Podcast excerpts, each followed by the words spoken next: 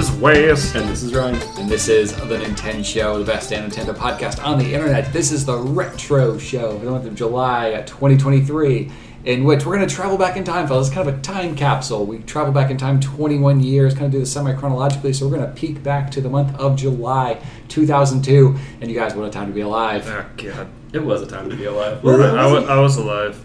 yeah. We were living the millennium. Yeah. Born to Rain had just come out. It was truly Will Smith. We talked about that. Peak Will Smith. yeah, we're gonna, oh, and Men in Black 2. Men in Black 2 came out Let's in talk July about- 2002. You know, hey, we'll talk about that today. Those huh? Men in Black movies. I, I liked the first one. I thought the first one was fun. The first, the, Yeah. the second and third go like downhill so hard. Mm. Yeah. Well, you know, and, and, and, and we'll get to that, but there are certain things about the second one, like rather than continue to build off of where they left off in the first one, they just kind of like did like, no, let's do a reset and just redo the first one again. yeah, But anyway, we'll get to that. um, but what, what we do is we'll talk about uh, all of like the, the pop culture kind of stuff, kind of centered around video games. We'll start with video games, and we'll also talk about the, the music and the movies that came out. So, you know, generally wha- whatever else we were, you know, talking about or engaging with around this time. Um, Yeah. yeah, I, I got a few historical events to sort of set the context. Yeah, me too. Uh, I will start us off with one and then kick it over to you. The MLB All Star Game was played and ended in a 7 7 tie. Now, baseball can't end in a tie, but the All Star Game can because they ran out of pitchers. Now, in a regular Major League game, um, you can't run out of pitchers. You Like- just like say like, no, you have to keep Like throwing. what happened? Were they assassinated or like dinosaurs showed up? Like because it, because it's an all star game and it's just basically an exhibition. Uh, they are like major league baseball players, but like if you were the last guy in the all star game, the like the last pitcher on the roster, and they said no, keep throwing, you are going to destroy your arm for a game that doesn't mean anything. oh, So rather than like make a couple of pitchers for each side do that, they were like, no, no, this game has to end. So it ended in a tie and it pissed everybody off. Well, you know, you can't throw a ball nine other guys in the field. Or the manager, even. Make the Right. manager throw the ball. That'd be so funny. It's- that's, that's the thing. Like, and if you really just want the game to end, just decide, okay, one of us is going to throw in the towel. Just somebody go out there and just throw a meatball so someone can slap a home run and we'll get out of here. You could have ended this game like properly, but of course, like their their pride got in the way or something, and they didn't want to like throw the game. So like, okay, we'll just tie. I think that's worse. I'd rather be the guy who's like, I'll fall on the sword. I'll just put it on a tee for someone to smack out of here. Well, because of all of the major team sports in America, like the All Star game for baseball is the best. By far Mm. the best because it's the closest representation to the game. Yeah. Like in basketball, it basically just becomes a gym meet where the final score ends up being like 180 to 170. No one's playing defense. Right, yeah. No, nobody's playing. Because why would you? It's a game that means nothing. And football, rightly so, they're terrified to act, play an actual Mm. game of football because there's Doesn't- about an injury a, a game in football, and you, you'd hate to have someone's career potentially Doesn't come to an end because they took it a little too seriously in the All Star game. Doesn't the Pro Bowl happen after the, the pro, season? the Pro Bowl. The Pro Bowl actually takes place during the the AFC and NFC championship games and before the Super Bowl. Oh right. They usually play it because they'll you know Got they'll send them to some kind of cool destination. So as an excuse to get everybody out there to do press for the Super Bowl, they'll bring them up. Like there's famously a I forget who it was, but um, so one NFL player they were hosting it in Hawaii and he tore his ACL playing beach football, like not even as part of the, Jeez. the actual event. So you know injuries happen all the time. So Well, that, that, that might be your career. Like if, if you're really good and you tear your ACL, like you, you might play again, but you might miss a big payday. Um, absolutely. which at that point you have millions of dollars anyways. I don't Maybe. I don't get it. maybe, but like, well, what's what's the the league minimum? Like a, a major league minimum contract is different. Like if you've been in the league for a while, as opposed to if you're, if you're a young guy coming up. Like you might be making a couple hundred thousand dollars a year, which is a, a good amount of money, Yeah. but you might not be a millionaire yet. And you got you know you got to pay your agent, you got to pay taxes. You are hopefully paying into your reti- the team the the sports retirement plan that should exist for the players association. So like you know you should be squirreling away money in the team's retirement plan for yourself, just for your own livelihood. But you're also like maybe Because like you're an not- 18 or 19 year old dude. Yeah. like you, you're not thinking about any of that there's yeah there's so many players that just piss away all their money.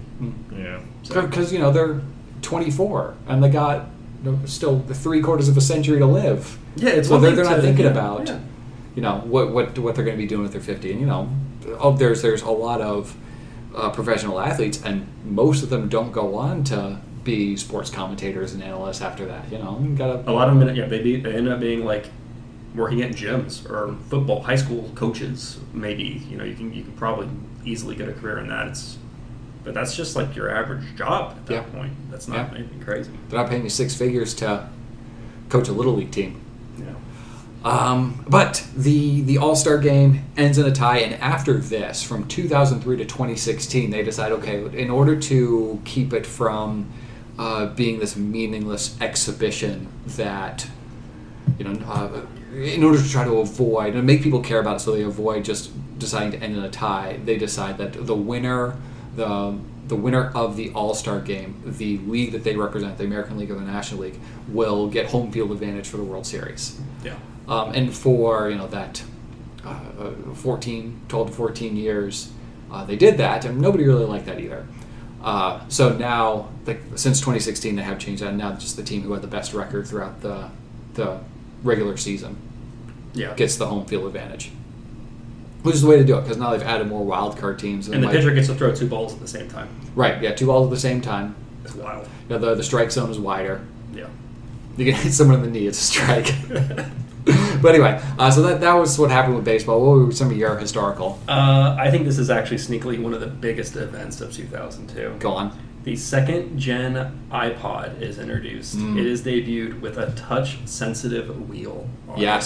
I literally just watched that that freaking BlackBerry movie, so it was such a game changer. Um, And that's that's what they refer to as the iPod Classic. Now you can still get them. yeah, that, that's crazy. And, uh by the way, 20 gigabytes of storage at the time is insane. Mhm. Most people did not care enough about music to have 20 gigabytes worth of music they would even want. Yeah, we're, we're still talking about like the video games you're talking about. You're using memory cards to save your data for these optical optical discs that they're using, and like you're talking about, uh, uh, sometimes kilobytes or even as big as megabytes of data. You know, 20 gigabytes for Oh yeah, this iPod. It's massive. Yeah, and depending upon the, the way that you would, you know, extract the data from the CD, there would be different file sizes. You know, so a lossless CD, of course, racks up a ton of space. But most people were not ripping those high def, high quality rips. They were just doing like the base. I think it was like 192 kbs or whatever. And yeah, yeah. I mean, this this is huge because it moves away from a physical medium to now you think of music as the MP3s you have in your collection Mm-hmm. it's not what it is now where i think everything is just streaming because the infrastructure now exists for everybody just to like stream stuff all day long but at the time you know you were moving away from the idea of having like a book of cds in your car Yeah. like how 2000 does that how, how 2002 does that feel to have that giant like folder of cds you know four to a page My kids there. still like flipping through mine. yeah it's it's funny to have that and you think like that that all got replaced and this is a huge huge deal so um It is kind of fun, but like, but it doesn't completely replace the way that people consume music. I- I'm, I'm sure that the vast, vast majority of people consuming music now are doing it like either streaming or digitally. But like, you can still buy CDs. You can still buy records. Oh yeah, yeah, absolutely. I mean, I have over. You can see them there in my room. They have over a thousand records Yep. right there. They just for you. opened a. Uh, well, I don't know. They just opened it, but I noticed that the mall near us actually has a music shop in it. Oh, nice. Yeah, it's really big too. Mhm. I, I bunch think of that records and CDs and shit all over. it's gonna be funny to, to see what uh, what happens. Like as, this my kids are growing up, because like, uh, uh, there's those sort of like more boutique stores that like just sell video games, just sell comics. I, I took them last week to a video game store, like a, a mom and pop place down the street from my house, and they were fascinated by it. To Like this game, this store just sells games, and they went to a comic store. Like there's just books in here. Like yeah, so uh, the, these sort of like boutique experiences that you know, and I, I describe to some of the younger people I work with who are like 18, 19, it's their first job. Like, there used to be a place where you just borrowed movies and brought them back. like, like a library? Yes, but just for movies. Like, you couldn't, you had to And put video them games. And video games. And, and video game, good point. Um, and you buy your posters there. but yeah, like, they're like these, these mythical places that like existed as brick and mortar shops. It'll be interesting to see how the, uh, uh, uh, the young people now experience these things as they get older. Like, I don't, I don't think like Blockbuster is making a comeback or some point. Well, you know, you, you might see. Well, it's, I think it's the big thing is like computers that you buy nowadays don't have disk drives in them Mm, anymore. yeah. That was like No. I think a big thing. That is another example of how technology has changed, and you can still buy them like as an external plugin, but Mhm. nobody's really using those anymore. And yeah, there's there's always going to be that secondary market for these things. CDs are actually kind of making a comeback in a weird way, um, just within again the, the physical collector community, and the fact that a lot of music is kind of lost. I Mm. think that you know it's much worse for other mediums like uh, video games. Like what are they? What's that weird stat they love to throw around? Eighty percent of video games are not re- or cannot be purchased right now. Yeah, games made before like such and such a date, eighty percent of them you can't play. So yeah, it's it's you know you don't want these things to become totally and completely lost. And when I'm going through my CD collections, that I also have, I have tons of records, obviously, but I also have a lot of CDs, and a lot of these are very obscure bands that you know they're just not available for streaming on any platform, whether it's a Spotify or um, like what the Apple Music service or Amazon's got their own music service now. YouTube. Google is, I mean, Google owns YouTube. Google has a music service now, essentially, because Yeah. they own YouTube. Everybody wants a piece of that pie. No one wants to pay the artists, mind you, but everybody wants to get in that mix. so again, we're, we're that's I, I thought that was really interesting. Just that you know this this iPod comes around and it's a it is a game changer for so many people. Yeah. And yeah, this is also being released at the peak of music. Literally, just two months ago, we had that uh, Eminem record, and then a month before that was the Norah Jones record, which he'd sold twenty plus million copies of CDs. Yeah. Things that nowadays, you know, people younger than Napster didn't destroy, like, the fuck is this thing? You know? Napster didn't destroy that uh, Eminem album. Yeah. So He did all right. did okay. Did okay. Oh, so I got that. Um, the other thing uh, is that the WorldCom scandal breaks. Uh, WorldCom is obviously a telecom provider. Uh, they got in trouble basically for as a result of an internal audit that occurred that found that they were um, engaging in all kinds of fraud um, and that they were technically illiquid. Uh, they had to fire for chap- file for Chapter 11 bankruptcy and would ultimately pay 2.3 billion dollars in fines. Absolutely insane. Um, That is insane that we used to fine our companies. yeah. So, well, if you're wondering, like, whatever happened to WorldCom? They own some stuff, didn't they? Well, they're they're they're now a very small piece of the Verizon pie. Um, in 2006, the remnants of the company was acquired by Verizon, so that's still around. And Bernard Ebbers, you know, and hey, again, you were saying, remember when they used to punish them? Bernard Ebbers, he was the CEO and primary conspirator on all of this. He uh, he would end up in prison Whoa! until 2020 when he died. Oh my died, God. Yeah, he died in prison They sent him to prison? for so long. He must have been so pissed in 2009. his life ended. Oh my god. Yeah, Can you imagine like being this guy sitting in prison watching everything go down in 2008 and 2009, the financial crisis and recession? like, like, why- I'm in jail. I'm the one in jail. Are you kidding me? Jeez. Well, you know, you pay 2.3 billion in fines. That's a lot of money. That's yeah. That's That's like- a chunk change. Yeah. So at any rate, I thought that was that. That happened. Sarbanes Oxley uh, Act passes, which is basically uh, some a set of laws that's designed to uh, prevent, you know, financial malfeasance. Uh, would have been nice if it had more teeth, I guess, with what we'll talk about in a few years. But I'm no expert in it. I remember I was in college and they talked about this thing, and I kind of wish I remembered more of it because I, I do remember it being a big thing. But I also remember at the time I was in school, that was when the market was like super hot Yeah. before the crash, and everyone was like, "Why do we even have rules?" so, so at any rate, that happened. Uh, I got two more things. Can I? Yeah, yeah, yeah. Absolutely. Um, eBay purchases PayPal. Oh. Oh. Interesting, right? That's Yeah. another huge one.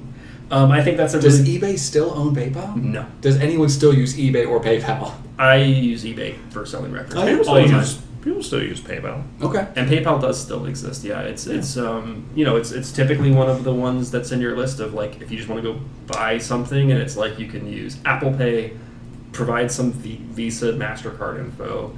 You could pay with uh, Google Pay, and PayPal is usually in the mix there too. It's just another alternative. And what is important about PayPal, I think, um, uh, in the same way that eBay was, you know, internet commerce, it was a way of getting people comfortable with buying things online that you typically would go to a store for. PayPal was important from the financial perspective, where it got people comfortable with the idea. Nowadays, we don't even think about it, but there was so much of a concern of putting your personal information, your personal credit card information online. That what PayPal did says like we're the intermediary, we're not charging you anything.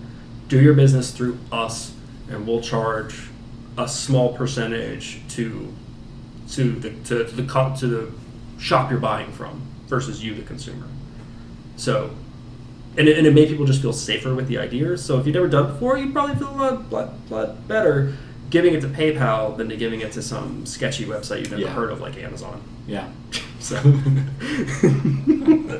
that and one more thing. Careful, we're gonna lose our sponsorship. Um, Piss them off. Oh, and yeah, e- eBay does their own thing now. Like I, again, I, I use eBay all the time. I, I I don't buy very much, but I definitely sell a lot through eBay. eBay is by far the most stable market that exists, and like not only stable market, but like has the most information. Like it's the most fluid market. It's it's great for people that sell unique ad hoc items like records that are pressed one out of sixty. You know, it's it's very good at, at doing that, and they do all the money in house now, so you don't need PayPal at all to work with eBay, even though the two companies are synonymous.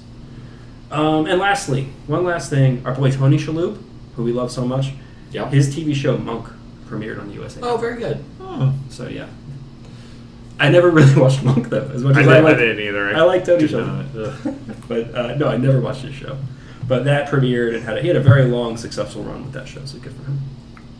Oh, there, there was one other event that I want to get to before we talk about just some video game stuff. There was a thing. Was that in, a train uh, crash or something? Like, you usually hit us with the hard stuff. I this one does have a happy ending.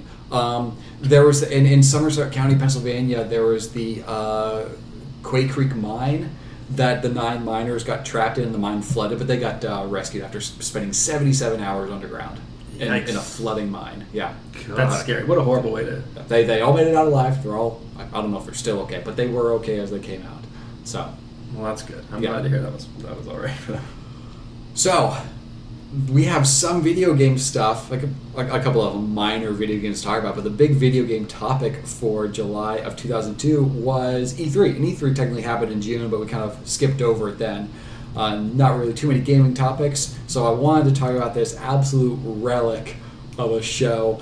My goodness. Um, Oh God! For those, I love uh, that you know I watched it at one speed. And Oh, even did though you you? were like, watch this thing at one and a half speed to It's- save yourself some trouble. it's so dry. it is very very. what's E3, Jon? So E3 is the thing that used to have It stopped happening like three or four years ago, um, where uh, video game uh, either platform holders or video game publishers would have like a press conference, and they would gather members of the press into a rented out ballroom with folding chairs. And say like this is how our business is doing. Uh, this is how many of this we're selling, and this is how we're optimistic. And here's a few games. And then as we moved into the uh, later part of the aughts and the early teens of the 21st century, of the millennium, if you will, uh, it became more of this like uh, grand commercial for all these different products that um, video game uh, platform holders and publishers were selling. But when it started out in the early days of E3, it's, it was very much a press conference where you were just trying to hype up your business for members of the press. And it wasn't even like accessible to members of the public. It wasn't until I think like 2008 or 2009 where the show actually became More of, open. a, more to- of a convention yeah, exactly than a conference. like like yeah, like a, a Comic Con or something like that.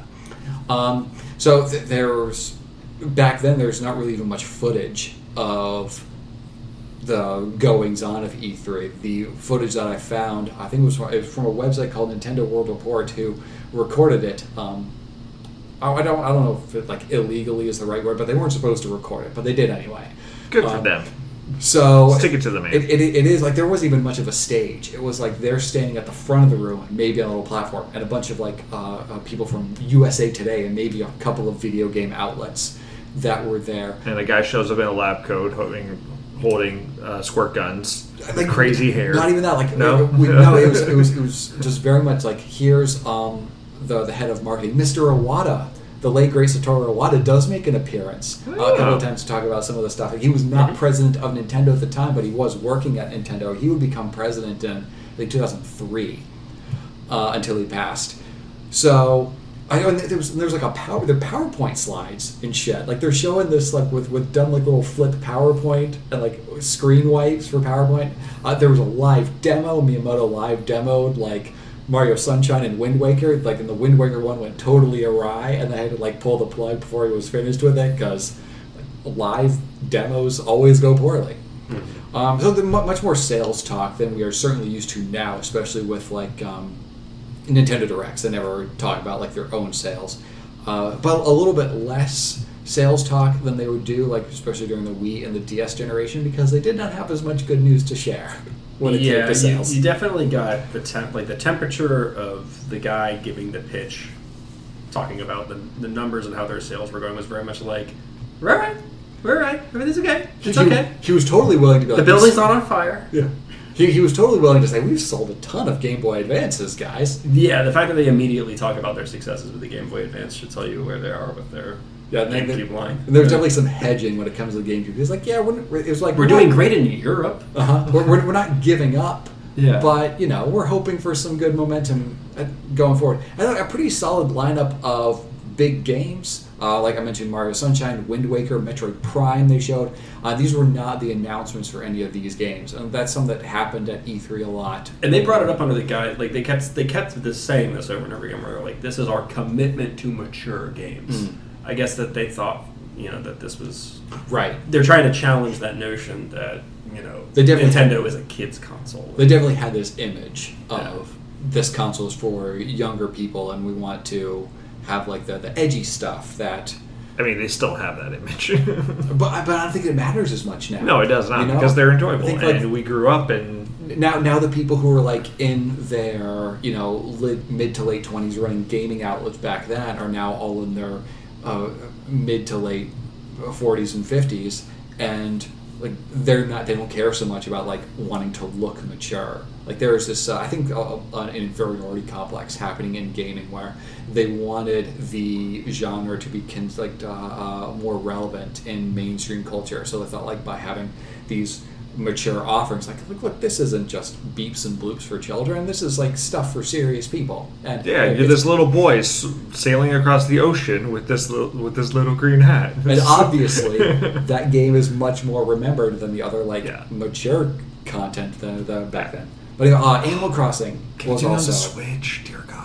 The the original animal crossing made an appearance Yeah. with this uh, I was thinking about it when I looked back at the lineup. um, I think that's what I said in our little chat. I was like, in a vacuum, this is a pretty solid lineup. Yeah. this is a this is a good, you know, Nintendo Direct. right It's just that if you didn't know what was happening with the other consoles out there, you, you wouldn't really have Right. some perspective. and then they didn't have uh, like the, the content to sort of fill the gaps because a lot of these games uh, would not be out in 2002 you're starting to like poke into 2003 even like past the next e3 when all of these games start to come out so uh, animal crossing they used to hype like the gba connectivity Mm-hmm. and I think there's a really interesting, like, early sign of wanting to have this synergy between the handheld and the console. And they sort of abandoned that when it came to the Wii and the DS. Those two consoles didn't really have like any sort of significant connectivity. But then once you get, uh, of course, to the Wii U and the Switch, you see them wanting to uh, put this lineup back together. And now it's just one system. Yeah. Um, Star Fox Adventures, F Zero, Wario World, Mario Party 4, Phantasy Star, Episode 1 and 2. Phantasy Star was the brief moment that they spent on online gaming. There's a big push at the time for, for games to be going online. That was like the new cutting edge. Um, and I think like it was like a game, and it really showed their continued emphasis on local gaming. Um, and that's still like a big emphasis there. There are games that you can play online, of course, Mario Kart, Splatoon, but it, it never became a big focal point for them because their general philosophy was then and still continues to be like, no, this is something that you know people should be sharing together in one space. Mhm. Uh, they they demoed Four Swords. It was pretty cool. Yeah. But the, the stumbling block of all this connectivity stuff has always been you have to have all these different accessories. And just Right. like watching the Animal Crossing one, like, I bring your Game Boy Advance and everyone gets a cable and plug this all in. And look, there's some other stuff. Good thing I brought my e reader. Let me plug that into the top of my GBA and make this tower of a system. Yeah. And now swipe these cards so I can put stuff into Animal Crossing. Yeah, it was, um, ooh, what a time to be alive. Yeah. This was the pre-amiibo era too. Yeah. talking, You know, they Yeah, hadn't yeah. yet figured it out. And there are new amiibo still coming. We're still in the amiibo era. so, you know, I think um, a lot of these weren't new announcements. Um, and and that this sort of like uh, if this was the show, like if this was a Nintendo Direct and these are the only games they show, half of the ones we already knew about, I don't think it would be tolerated nearly as pleasantly as it probably was back then. Uh, the the press conferences and the Nintendo Directs now are now just about like show me as many commercials as you can as quickly as possible. Uh, It's about like how many things get shown. Um, one thing that they did do that definitely would not be tolerated now is they hyped up some games that were already out, specifically the Resident Evil remake and Eternal Darkness. The Resident Evil one remake they were sort of like leading into Resident Evil Zero is also coming out, and that one will be out in uh, November of 2003 or 2002. But to like have these commercials for games that were already released, definitely not something that would uh, go over smoothly now because people want like the next new thing. Yeah. But you know, I, I don't think they're wrong to try to push some more sales because they're two really great games. They're two top five GameCube games right now. True. I didn't spend too much time on the GBA. They The GBA? The GBA. The I stand, yeah, the Yep. GBA. I stand yep. by it. The Yep. GBA SP. Uh, the GBA SP wasn't out yet though. Uh, they Not did show. needed to. I mean, No. that's, that's doing well enough on their own. Right. If they're using that space to get any info out to anybody, it should be like the GameCube exists. Yeah, yeah, yeah. So uh, they show like Metroid Fusion, Yoshi's Island, a handful of other games. Uh, I mentioned the live demos ahead with Miyamoto, where the Wind Waker one screwed up a little bit. There was like a sword he was supposed to pick up from an enemy. When that that got like audible ooze from the audience when like you could kill an enemy and then pick up its weapon and like use that as a, as a, as a tool or an item. Like people were really impressed by that at the time. Yeah. Um, but like he killed an enemy and was supposed to pick up its sword, but the sword for some reason despawned. So he had to be like, "Well, that's enough of this game for now." After like he certainly like walked back and forth for a good minute, saying like, "I'm supposed to find this sword," and then ah, never mind. that that's that's Wind Waker, everybody. Yeah. Um, they did show a couple of sizzle reels. They had one sizzle reel for the GameCube that was like broken down by genre. Look, we got racing games and we got shooters and we got Yeah. uh, sports games and stuff. But yeah, it um, they're they're they're trying, Yeah. but it's not going to go great. little peek into the future, the GameCube is not going to do great. And there was actually like uh, I was looking ahead, and I saw that there were a couple of games uh, coming out in 2002, a handful that like they didn't really show that maybe they should have focused on a little bit more. There are a couple of Star Wars games, Jedi Knight 2 and Bounty Hunter, that are coming out on the GameCube at the end of the year.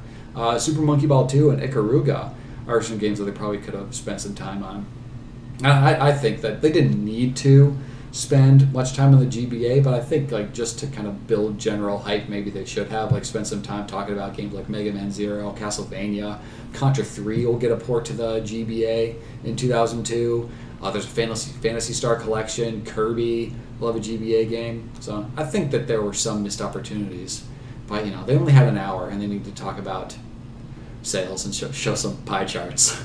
Yeah, I think that that's something that is is now E3 is you know defunct at this point, but would be rebranded much later on, where it would become again more of a fan focused thing Yeah. than an investor focused thing. And by like uh, 2008, 2009, um, there were some E3 presentations where Nintendo did spend time like actually treating it like a press conference and showing like this is how many Wii's and how many DSs that we're selling, and didn't focus a lot on actual game announcements. And they'll like get roasted for that when uh, when that rolls around. No, I mean it's dry content, and that's Yeah. not what they want. Right, right. Uh, anything else about this E3 that we should address before we close the book on E3 of 2002? No, I think that that's an interesting uh, time capsule Yeah, for to, sure. to really see what was going on in the world of Nintendo. Yeah, it was a much different, uh, a much different flavor of a show. That's for sure.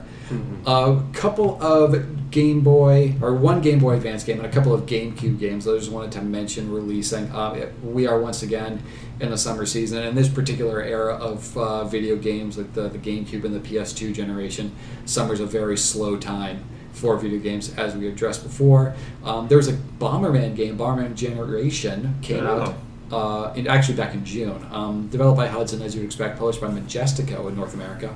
It's not like a grid-based battle game like we would like we're familiar with Bomberman games. It's not like a polygonal action puzzle game like Bomberman Hero was on the N64 either. This is a top-down level-based adventure game. And it does have some camera control, so you can like uh, zip around and reorient yourself in, uh, in your top-down view. But you know, you drop your bombs to explode your obstacles. You grab your Bomberman upgrades like you typically think of in Bomberman. You kick your bombs around to get some range.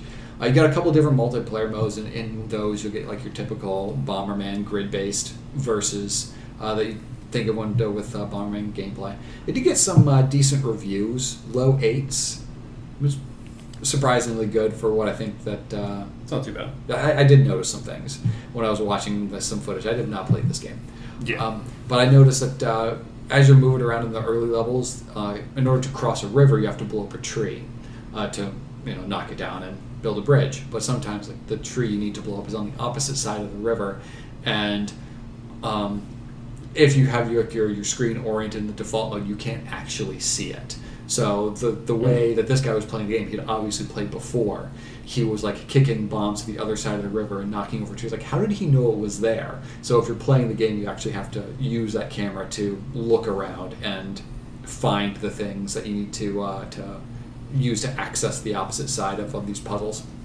Uh, the boss fights looked really tedious. There's a lot like standing standing around and waiting for your opening for like the, the thing to open up or the wind to stop. So you're just kind of like finding a place to hide until that. That looked a little bit tedious. Uh, some of the like not really platforming, but just the locomotion looked a little bit tedious because it was again a lot of standing around and waiting for the lily pad to come to the surface or like the thing to rotate around so you can get onto it. So not super exciting gameplay there, not like the high octane thrill ride that we've come to expect from Bomberman. uh, pretty pretty nice looking game though. Nice, uh, bright, uh, colorful graphics. Um, short game, less than ten hours, sold very poorly, two hundred fifty thousand. So not good. There, there's no other way to play this one. The only way you could do it is actually on the GameCube. I don't think there is a need to revisit it. I put it in our rankings. I put it underneath Wave Race, but below, but underneath Wave Race, above Sega Soccer Slam, which is good enough for number thirteen. I'm fine with that. Wes, any objections? And I think it's like I'm watching through a boss fight right Yeah, now where yeah, he's fighting seems- some kind of ship and everything. It looks fine. Yeah, seems fine. It doesn't. Yeah. Really quick, you guys. Over or under a used copy of this game, fifty bucks. What do you think? Over, over. Over Yeah, sir. Mm. 200, uh, what was sales? two hundred fifty thousand. I'll say over. I, I, I will go under, but even under, I don't think you would buy this anyway. So I think I think I'm safe with an under bet. Un- yeah, it is under. You can get What? a, yeah. Even with just the poor sales, you can still get uh, a used copy for about 30, 40 bucks. You're not getting complete in box, of course, but you know, That's a surprise. yeah, it is. Yeah. Yes, uh, there, there's Still no one cares about Bomberman. Yeah. There was a GBA game that came out in June called Pinball of the Dead, and the only reason I bring this up is because this is actually part of the House of the Dead series. oh my god. It is a retelling of House of the Dead 1 and 2 as pinball. That's nice. Um, it's published by uh, THQ in North America. Uh, House of the Dead is a Sega series. They didn't even publish this in North America. They published it in Japan. It was developed by WoW Entertainment. Uh, they're insignificant. Yeah. Uh, it is a game development division of Sega. They were known as Sega AM1. They'll eventually get merged and with another development team in 2003 as part of corporate consolidation. They don't really exist anymore. Um, but yeah, you, there, there's you're, you're using your pinball flappers to knock a ball around. There's zombies roaming roaming around this pinball table. There's even like boss fights. Like the 1st Mhm. boss fight in House of the Dead, you can like smack him with a pinball, and that's the, the entirety of the gameplay. There is a surprising amount of complexity to pinball if you ever actually sit there and look at a pinball Mm. machine. Yeah, yeah. There's all of these different things that are there that you wouldn't, you know, where it's like you got to take down in stages and do all these neat things and light up a bunch of stuff, and it's like so much effort put into something. So, yeah, if, if you want to like get really good at uh, and run- rank up these really high scores in pinball, but you know, I would guess that 99% of the people who ever played pinball is like, no, let's just keep the ball going and hope for the best. Well, it it seems like the like the of dead uh, of the dead series was willing to just experiment with anything. 'Cause This Right. is like also the same time when they were making like typing of the dead. Yeah. like a like a, a QWERTY keyboard typing game. oh my Like, yeah, god. in edutainment. Yeah. yeah, they're gonna put them in middle schools all across the country. So, do you guys know who Dunkey is? He's like a YouTube Yeah. uh, video commentator guy. He has a really delightful video talking about not only why it's a fun novelty, but it's genuinely a, a good game and it's exciting to play it. The typing of the dead? Yeah. Oh, nice. So, I mean, again, you just the problem is you got to track down all the components and everything. Mm. So, So, Well, what do you guys think? Uh, used copy over or under thirty bucks. And I'm using these price points. Thirty bucks was like the going MSRP for GBA games. At the This was. GBA, right? Yeah, yeah, yeah. Mm. So MSRP for GameCube games at the time was fifty bucks. Handheld GBA games thirty bucks. I'll, I'll go over this time. I'll say lower this time to be different. Wes, you're two for two. It is Ooh. over. Starts around forty bucks for a cartridge. Dang. Of this, yeah, yeah, yeah. Um, the other, the only GameCube game of any sort of note that came out in July of 2002 was Aggressive Inline. This is an inline skating game, sort of uh, akin to Tony Hawk. Uh, I did. Uh, uh, developed by a Z Axis and Full Fat. Full Fat did the GBA version. This is an, an acclaim game, and they no longer exist. Uh, this released on multiple platforms, um, of course, uh, PS2, GameCube, Xbox, Game Boy Advance, all of the current platforms. But you know, um, reviewed like surprisingly well. We're talking about like mid eights for this game, but we're, we're definitely, I think, at this point past the peak of Tony Hawk in terms of like maybe the quality of these games. We're not totally past the sort of extreme sports fad. There'll, there'll be a lot of extreme sports adaptations of uh, in, video games, but I think we're past the point to where like they're super popular. So we'll still see like snowboarding games, and I, I- think like the the beginning of the end is going to be next year, 2003, when we get to I think it's I think it's uh, 2003, but BMX Triple X, where it's like a biking game that also has a nudity. Well, there you go. and, and, and at that point, like, okay, we're all kind of done with this, right? You know, we'll, we'll get some Tony Hawk games and some things that will try to revitalize it, but we won't ever like achieve the same sort of quality or popularity as we had seen with like Tony Hawk One and Two. Yeah, and I think it's because like Tony Hawk started with such a cartoonish physics to begin with that at the same time they want to make a more realistic skate game, but you're already used to jumping five feet in the air on Right. an ollie. Hmm. That it's kind of hard to kind of make a more. Oh, that was realistic. You could do that. yeah. But I think there is something. Um, You could do two kick flips off the ground, no problem. Yeah. I I think that maybe there was something a bit more like mainstream popular about skateboarding as opposed to inline skating. Because I think like at that point, like inline skating, you're only like a stone throw away from like figure skating or gymnastic tumbling. Shots fired. Yeah, not quite as edgy. Jeez. So Let's see you do it. no, you'll, After that- you'll never see me do it. After that, it's going to be like the two sticks where you're twirling the baton. thing. oh, I think I think we got the uh, the next Pokemon quiz. the, the, the winner of the next, the loser of the next one has to buy like rollerblades and learn inline skating. You have Yep, to yep. take up a hobby. yeah, as they a think I'm punishment. hobby as a punishment. Yep. I'm not going to lie, it's fun though. Okay. Like inline skating is just genuinely fun. I haven't done it in a decade, I'm sure, but Okay. yeah. It's, Right. it's- it's- I never it's learned to a skate. I What? cannot skate. Oh. I do not have the balance. I think you could. I believe in you. Oh, You'd figure it out. Thanks, if Sean. give it a. Ryan, you got anything for video games? Uh, you don't even want to mention UFC Throwdown. I don't.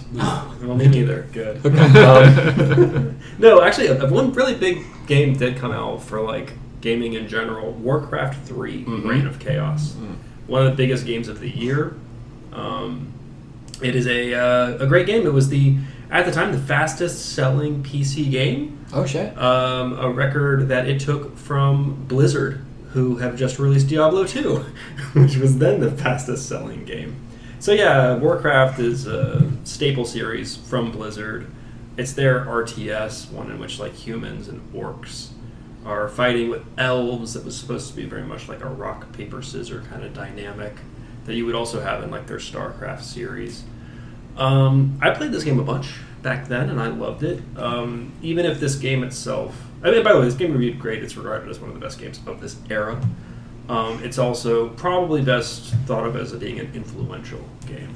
I think there's a lot of direct spin-offs from this game, and then a bunch of styles of game that exist kind of because of this game, which is important. Um, uh, fir- first and foremost, like Defense of the Ancients, which would become Dota 2. Um, the entire MOBA genre Mm.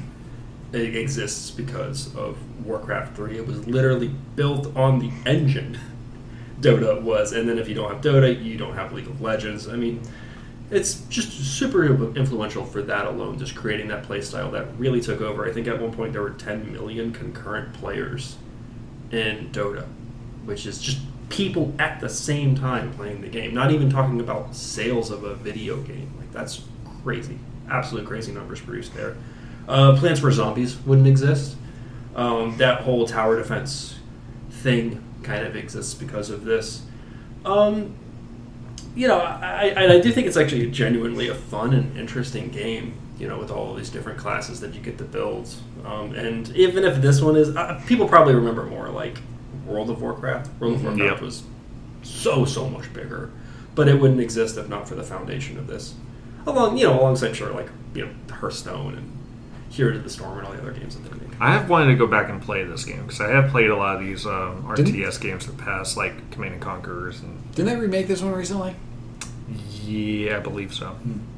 Yeah, it, it is. Uh, it is kind of a shame. I, I think, uh, like we were saying, similar to sort of extreme sports video game uh, phenomenon or, or era, we're getting to the point where we're almost past that, and we're just about the point where we're past sort of RTSs, at least in sort of like sort of mainstream success, which is a shame because I really like RTSs, but. Uh, Well, I think there was also after, after this one, I don't, I can't think of another high-profile one to like StarCraft Two, which is not until five or six years after this. Which is wild to think because the, the longevity of these games Mhm. is absolutely unreal. Yeah. You know, that there's still uh, people playing StarCraft, there's still people playing Dota and League of Legends. And I still play League of Legends. yeah, like, didn't they just have like a World of Warcraft like reboot essentially? Where they kind Well, they of- did an expansion. Yeah. Um, Or like so- a vanilla mode or something like Yeah. setting it oh yeah, to well they did that. They did that years ago. Yeah, a couple a few years they back, they like re- re-released or like made re-accessible just the base. base vanilla um, World of Warcraft. And they give you a little bit of a, a, a cleanup and everything like that as well. And they released um, Burning Crusade, and then I think the latest one they did is still just Wrath of the Lich King. I don't think they've done Pandaria yet. Okay. But Oh, and- and- I stopped playing World of Warcraft. One, my PC can't keep up with it. And two, it's just a grindy mess of. Yeah, That's it- kind of like what, what people like about it, though.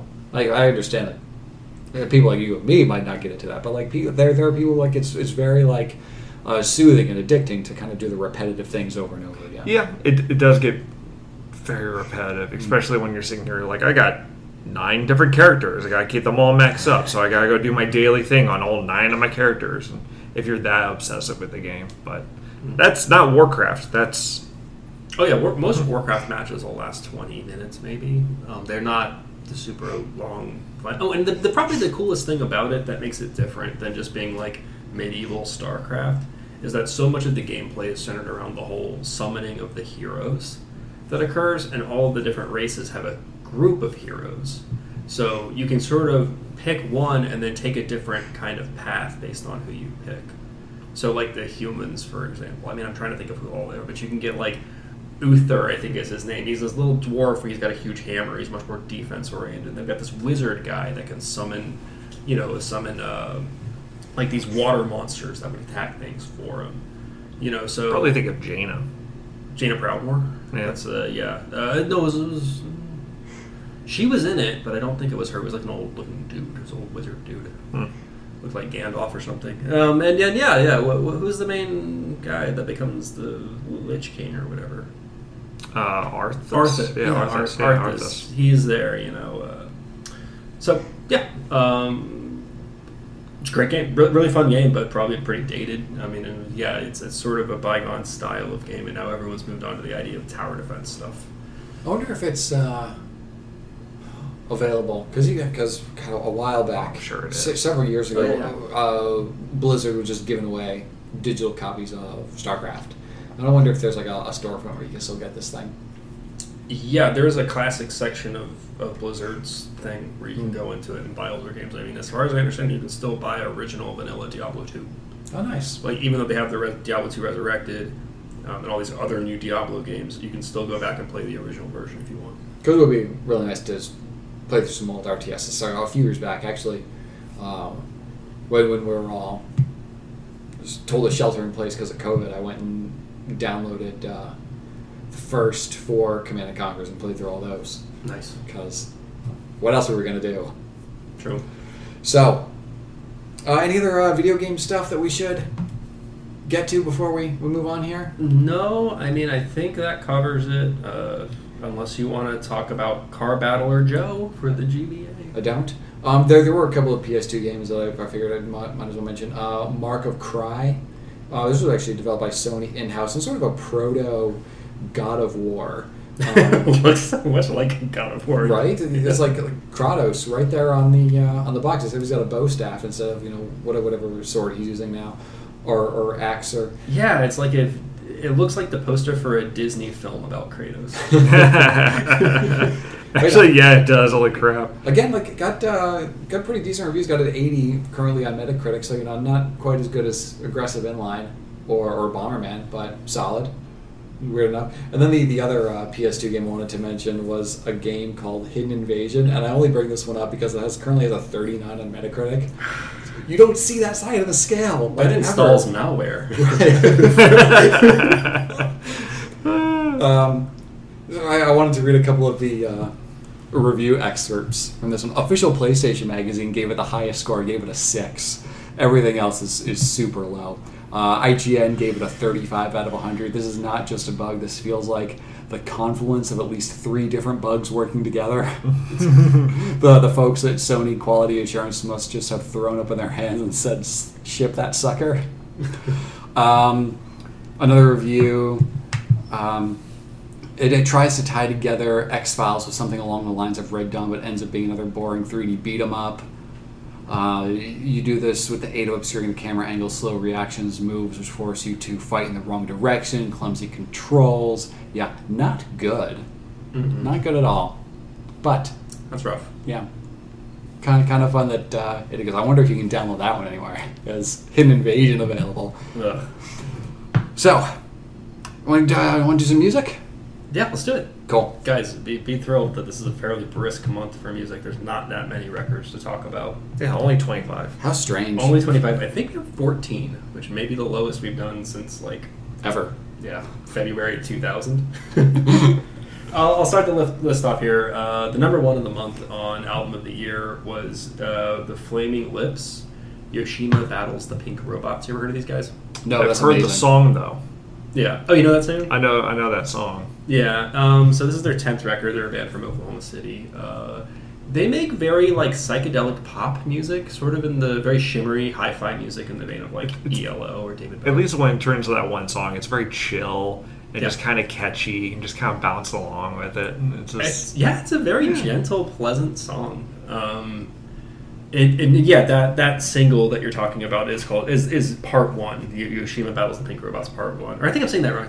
It's, Yoshimi. I've never said this. I think it's Yoshimi. Yeah, I'm not even a big fan of this band, frankly. Um, but there's another big song in here called "Do You Realize," which is a very epic song that has been used a, a thousand times. Um, I guess it's a good record.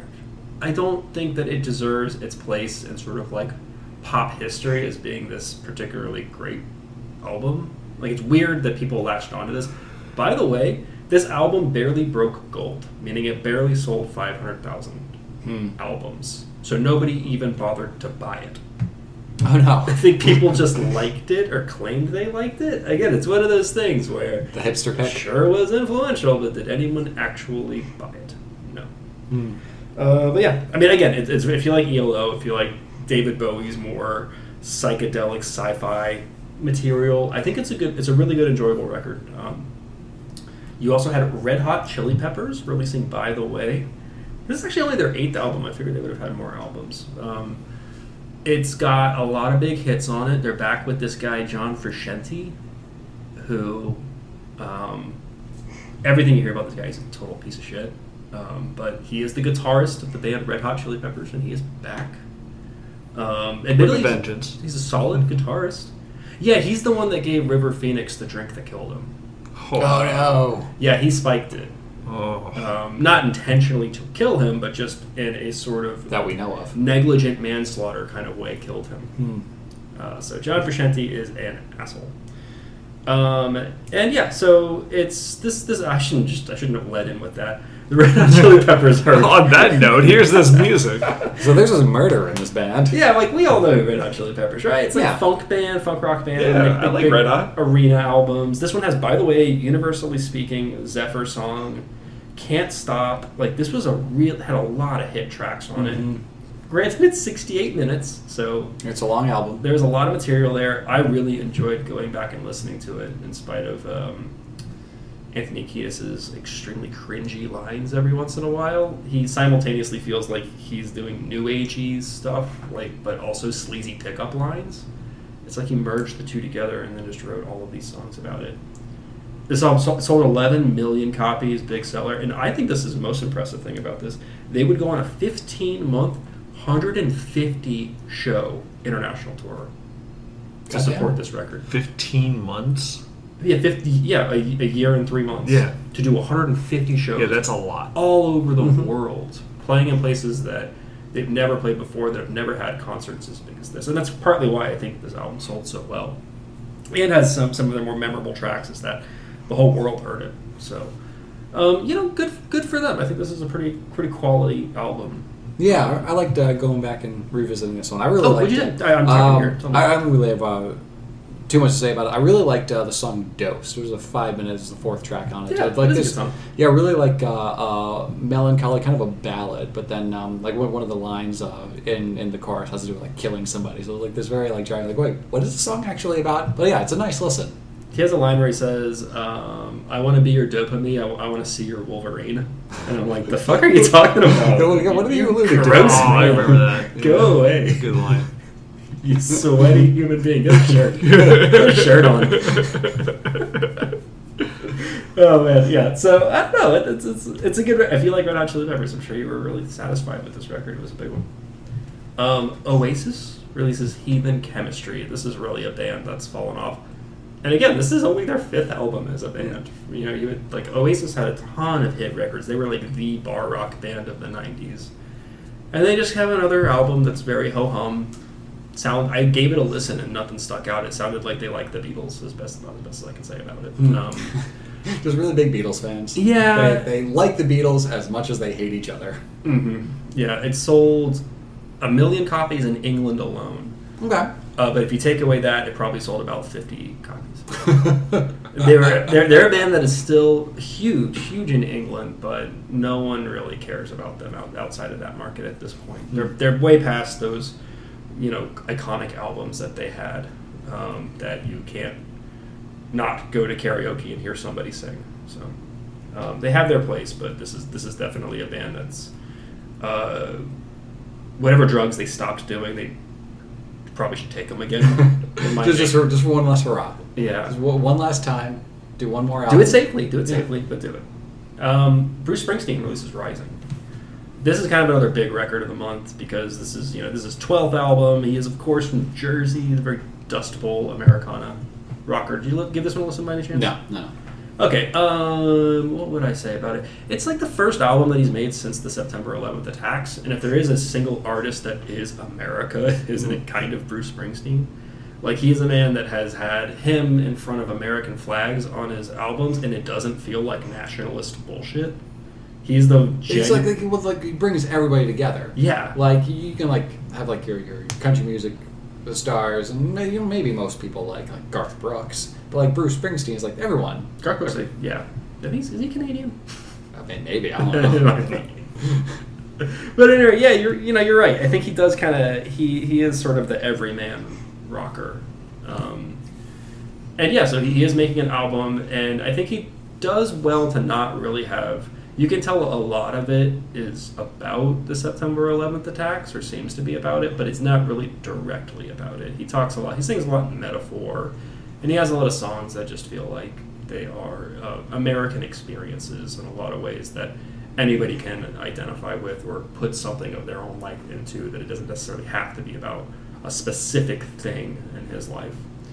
Um, yeah, I mean it's it's 72 minutes long. Whew. Granted, it's been seven years since he made a record, so it's like it's been It's a got- it's long. got a lot to say. That's by far the longest gap in his discography up until that time. Normally, he is he's pumping out albums and live performances and stuff. So, um, That's all right. And I also think it's a good counterpoint because, like, we're not talking about this record, but Toby Keith released Unleashed in the same month. And Toby Keith is very much the dirt road cold beer pandering asshole Mm. country guy, and he has that, like that whatever that kick your ass red white and blue song, that was so obviously.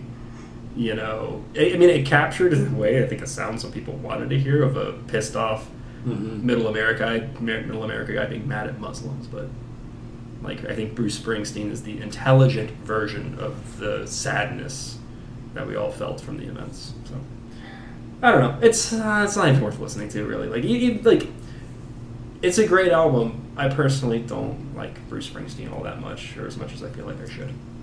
So feel, feel obligated a little bit to like I Bruce think so. Springsteen. God, yeah. I think you know It's okay to not like Bruce Springsteen. It feels okay. uh, somehow un-American to say that Bruce Springsteen isn't great. Is anything less than amazing? Um, you know what? The guy didn't pay his taxes though oh, in the seventies. Yeah, he did not pay his taxes. all right. Yeah. Don't so- worry, we'll get him. Yeah, I really. no, he, he ultimately traded up. He said, I think there was some fun. I, I found this when I was looking up information about Bruce Springsteen because the music wasn't interesting enough. I was like, I have a to find something. Yeah, he apparently in the mid '80s, a lot of his tours and everything he was doing was basically to pay off a settlement with the IRS okay. to pay his back taxes. Well, It's like but Nick must, Cage doing bad movies to pay off what he It must be nice though. Must be nice to be in that sort of position in your life. You're like, hey, you owe us money. Fine, I'll go do some concerts and make some movies. Moving on, uh, The Vines released an album called Highly Evolved. This is, again, kind of peak garage punk, I guess you could say, garage rock era. Like, at this time, I mean, we're not that far removed from the White Stripes and the Hives all releasing records. This band's from Australia. They had a big song called Get Free. Uh, which people probably thought was an Oasis song or something. I don't know. Like I, and I know that song by its title, and, and the second it started playing, I was like, "Oh yeah, of course, this song." Um, all in all, the record, aside from that single, I didn't particularly care about. Moving on, RJD2 releases Dead Ringer.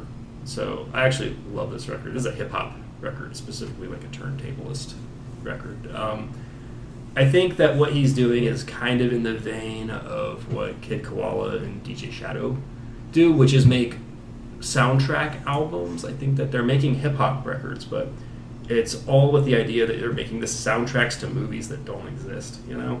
So there's all these weird found samples and stuff in the mix, and his actually has some genuine soul to it. Like it feels a little more, I don't know, real and heartfelt rather than rather than like what DJ Shadow and Kid Koala do, which is like, here's what I can do with the turntable stuff.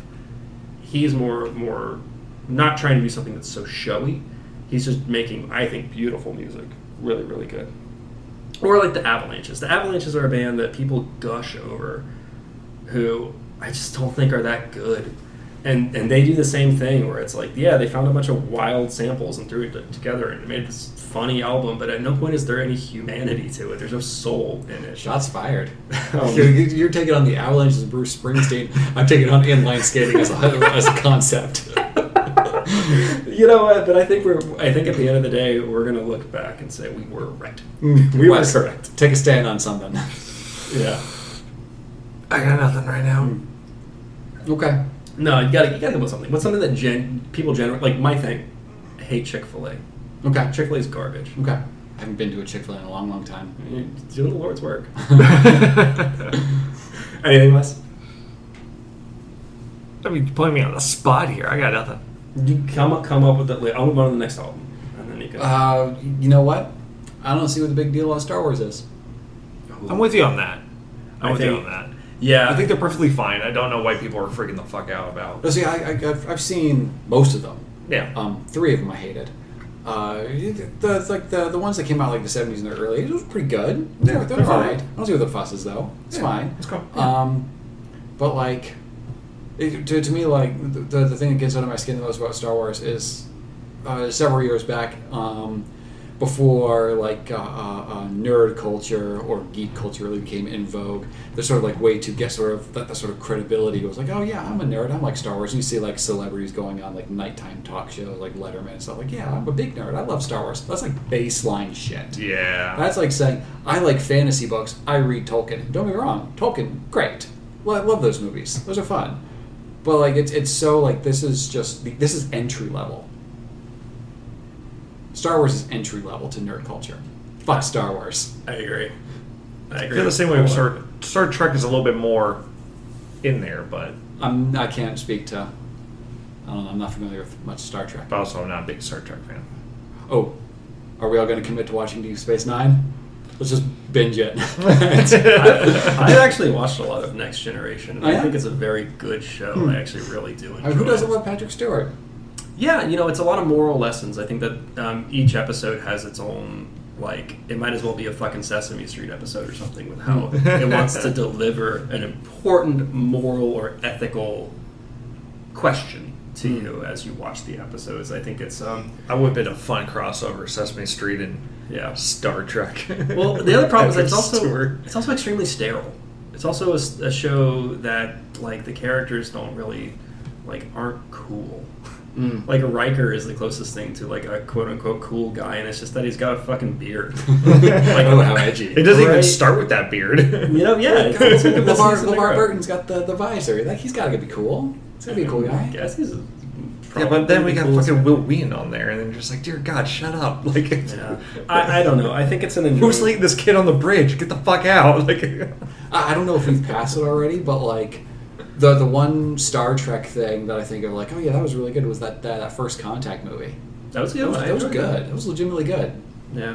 Hmm. When did that come out? Ooh, that would have been the early 2000s, I'm guessing. You you, you keep going. I'm gonna look it up. Yeah. yeah, back to the, what the actual. You're gonna take a stand on something at some point. I Wes. got no stands, man. All right. So, fan, actually, noted Star Trek fan Lil Wayne released 500 Degreez. No, I don't. I, maybe, maybe he is. I don't know. I'm assuming. I'm gonna Google that. Does Lil Wayne like Star Trek? Probably not. I'm guessing he doesn't. So this is um, Lil, Lil Wayne is a huge, huge artist and will be in the mid 2000s and kind of to today, like one of the biggest names in hip hop. Um, but at this point, he's still sort of in his cocoon, um, in his Cash Money cocoon, and uh, he'll he, he's made this good enough album with you know Manny Fresh, Fresh producing it. Uh, Manny Fresh is one of the big timers, another staple guy in the Cash Money lineup. Um, he has a distinct production style that will become heavily associated with trap music in the long run. Um, but this album sounds like he's been listening to a lot of Neptunes because a lot of it's got that kind of janky, silly Neptunes production to it. All in all, Lil Wayne not a very good rapper.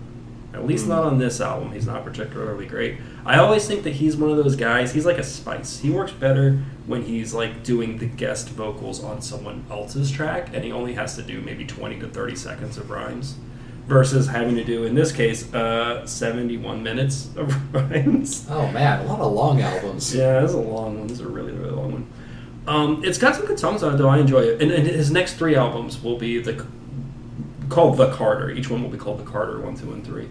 And those will be mammoth records. So we're a few years away from those. But, you know, on, on its own, like if, if you like Cash Money music and if you like Manny Fresh, this is a solid record and it's got it's got its moments. I just think Lil Wayne, like, he, he gets by more on style than he does on being a talented MC. Hmm. Um, into the punk category, uh, My Chemical Romance. They released uh, I Brought You My Bullets, You Brought Me Your Love. I've never really been a big My Chemical Romance guy. Neither Um, I. But they're one of the biggest bands of the emo genre in the mid 2000s. They're going to have the Black Parade's going to come out. Uh, they're going to have some really huge records. They will be probably the single biggest band in this sound for a, for a minute there. This is a rougher record, though. This is a pretty raw record. I like it. I think it sounds really, really good. Um, and I went back and read some reviews. People were like talking about how bad the production was and how he's like fucking screeching and his voice is brutal and all that. And it's like, no. Let's calm down. This is a melodic pop punk record. It's a good one too. It's actually got some, it's got some great tracks on it, like Our Lady Sorrow and Skylines and Turnstiles. I think are great. There's definitely like a bleak theatrical thing that they're doing that, of course, is going to become really, really big when they get bigger production budgets and make more. Um, I don't know, arena music, I guess. But if anyone liked AF, the band AFI, especially the early material from AFI, that's precisely what this sounds like. It's a it's a good record. Cool, cool that I don't think it's their debut. I think it's their second album technically. Um, but yeah, it's it's it's great, solid. Um, moving on, Glassjaw. Oh, but, but did you guys listen to that My Chemical Romance at all? No. I mean, I, I know Black Parade and stuff. I don't know about this album. But yeah, and like you know, I like Black Parade a lot. I Oh, think it's yeah. a great, great record. This album does not have any of that. It's really just a kind of a bare bones pop punk experience. It doesn't have that kind of polish and studio magic that you get, and also frankly, just the catchy songs. It doesn't have those catchy songs. That's what it is. Uh, Glassjaw releases Worship and Tribute. Their singer is Daryl Daryl Palumbo, who I like a lot. That was a mouthful. yeah, yeah. Um, It sounds like a Rick and Morty character. Daryl Palumbo. Daryl Palumbo. he is um he has Crohn's disease. I don't know. oh, I'm sorry to hear that. Why I'm leaning in with this again, but this is what I know about the guy. He actually, um, yeah, he's, he's a very high profile uh, advocate for people with Crohn's disease. Hmm. Um, do you know what that is? Yeah. Digestive disorder. Yeah. Um, really debilitating um, when you have flare ups. So, um, feel bad for the dude. They've had literally had, he's literally had to cancel tours because of it, where he's had to go to the hospital. So, um, and then this is also kind of I think people didn't really like not that they didn't know how to treat it. It's just weird that that would be the thing of all of the things that derail rock stars when it comes to hard drugs. The poor guy just like I don't know can't eat salted cured meats, Hmm. but. I see neither here nor there. So, Glassjaw, Worship and Tribute, is a really good record. It's like a screamo, kind of post-hardcore record. His voice is brutal on it, though. His voice is genuine. Anyone that, that thought fucking My Chemical Romance was a rough listen should definitely give this one a spin. I think uh, I think it's great. It's so so good. They sound like um, like at the drive-in, maybe, or a little bit like Blood Brothers. Uh, moving on, we got the band Orchid. They released their self-titled album. They're a Massachusetts screamo outfit. Again, uh, verging on what you would call power violence, if you'll allow me to get into the niche subgenres. I'll allow it. They do something that's a little, um, a little more aggressive and more gritty than what your typical screamo band does. These guys are actually mean. They're not just mad. That makes sense.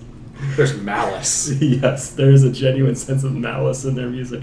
19 tracks, 24 minutes Ooh, efficient. wasting no time, no time at all. And it's it's actually um, track by track. It's it's a diverse set of music. Like you can see why each one of these is its own unique thought. It's not like they recorded a bunch of these just different blast beat driven tracks. It's good. Um, there is no electronic and ambient music. I know, guys. Wasted month. Uh, Breaking Benjamin released Saturate. Have you guys ever heard? Oh, sure, yeah. Oh, yeah. Mm-hmm. What were the tracks on this one?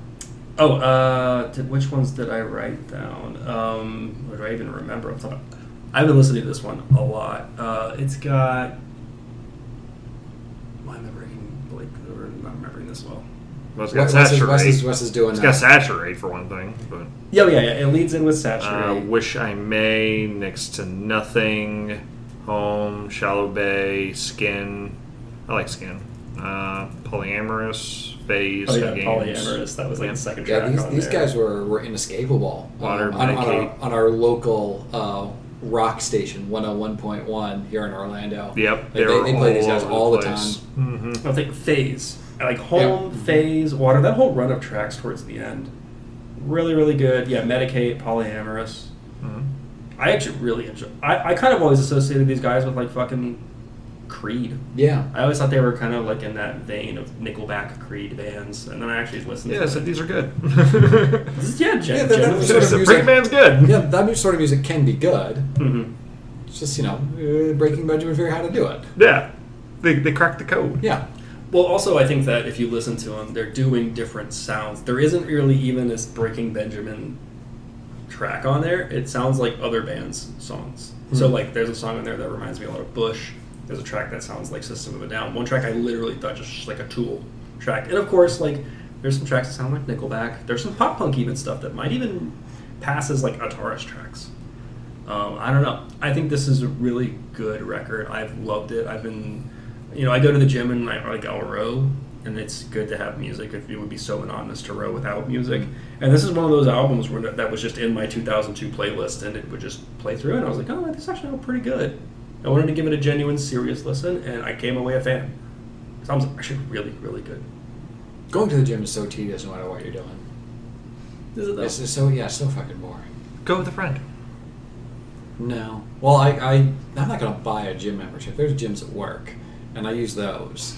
Yeah. Um, I got it, it's just like uh, being being on a treadmill or an elliptical, even for just like twenty minutes. Like I'm so fucking bored. Except that I'll put on some music. yeah, put on some music, pop your phone up, and watch a TV show. Well, what, what I even Pull out your Switch. even that like well I, I can't because my arms are like it's, it's it's hard to use the switch. But what, what I what I've been doing for the Because past- he's, he's trying. He's trying. He's actually trying. yeah. Um, what, what I've been doing the past uh, couple of years actually is there's, there's a guy who does uh, run throughs of Resident Evil games, the, the, the remakes and the classics, and I just watch someone play Resident Evil while I'm running, and even that's starting to get tedious. Yeah. I can only watch him do it so many times. I go with a friend of mine, and he shows me routines and stuff because I don't know what to do. Must be nice. Must be nice having friends. All right. I mean, would you like to join us, Jon? no, I'm not paying for a gym membership. We've covered that. he would like to meet you guys. He listens to the podcast. Oh, hey, how's it going? What gym Good, you good go guy. to? Good guy. uh, well, I mean, not that everybody listening. I go to a zoo down by the mall. okay. That's vague enough to where Yeah. no one's gonna know what mall you're talking about. And there's a couple zoos. Yeah. There's one. Uh, have you ever been to the Brevard Zoo? They got rhinos. Ooh. They're terribly endangered. Anyway, where were we? Moving on, I guess. Yeah.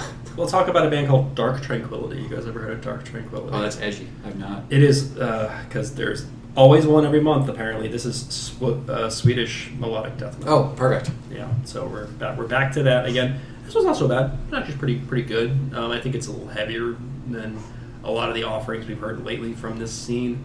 Sounds a little bit like In Flames, um, but I don't know. I, I C wish- minus. I wish these guys. I just wish these guys were a little tougher. Hmm. I wish these guys played a little harder. I guess. I don't know. It's actually pretty good. They're holding back a little bit. You think? yeah, I- I think what's nice. mm, One thing I will say: no clean singing. There's no melodic singing on the entire record, which creates a vibe. I think it's important. I think if you're making death metal, probably be at least a little gross. You can't can't all be symphonic, what have you. No, nor should you try. You Yeah. can't, can't be that. Don't try. Yeah. Uh, the band Skindred released an album called Babylon. Skindred is a weird band because they sort of combine two sounds. They've combined reggae with nu metal. Hmm. And you would think that sucks. You would really think that sucks. I think they actually do okay with it. It's not so bad. It ends up sounding just like maybe like a more tougher Sublime or something, I guess. Okay. Um, I'm not a big fan of them, uh, but this is by far their biggest record. I think it went platinum. Um, so this is a, this is a big one for them. Um, and the one last album to talk about, this is a heavy album, Cattle Decapitation. They released an album Oh called goodness. To Serve Man. Cattle Decapitation is, this is their debut record, but they had been around for a few years prior, releasing a bunch of EPs and singles with other bands. Um, I think now they're one of the biggest bands in this little subgenre called death grind, you know, combining death metal and grindcore. Um, they are called Cattle Decapitation because they were at the time all vegan. This was a this is a animal rights band, Hmm. I guess you could say. It's not a particularly good record. I think it's pretty like that first track you listen to is like, man, this is intense stuff. This is really cool. Um, but they really don't do much other than that. They kind it's kind of like they got a one speed like Motorhead. They just make the same song over and over again. And while it works for Motorhead, it doesn't necessarily work for these guys all that well. They're going to make much better music down the line. Again, these are one of the biggest bands. I saw them. I saw them.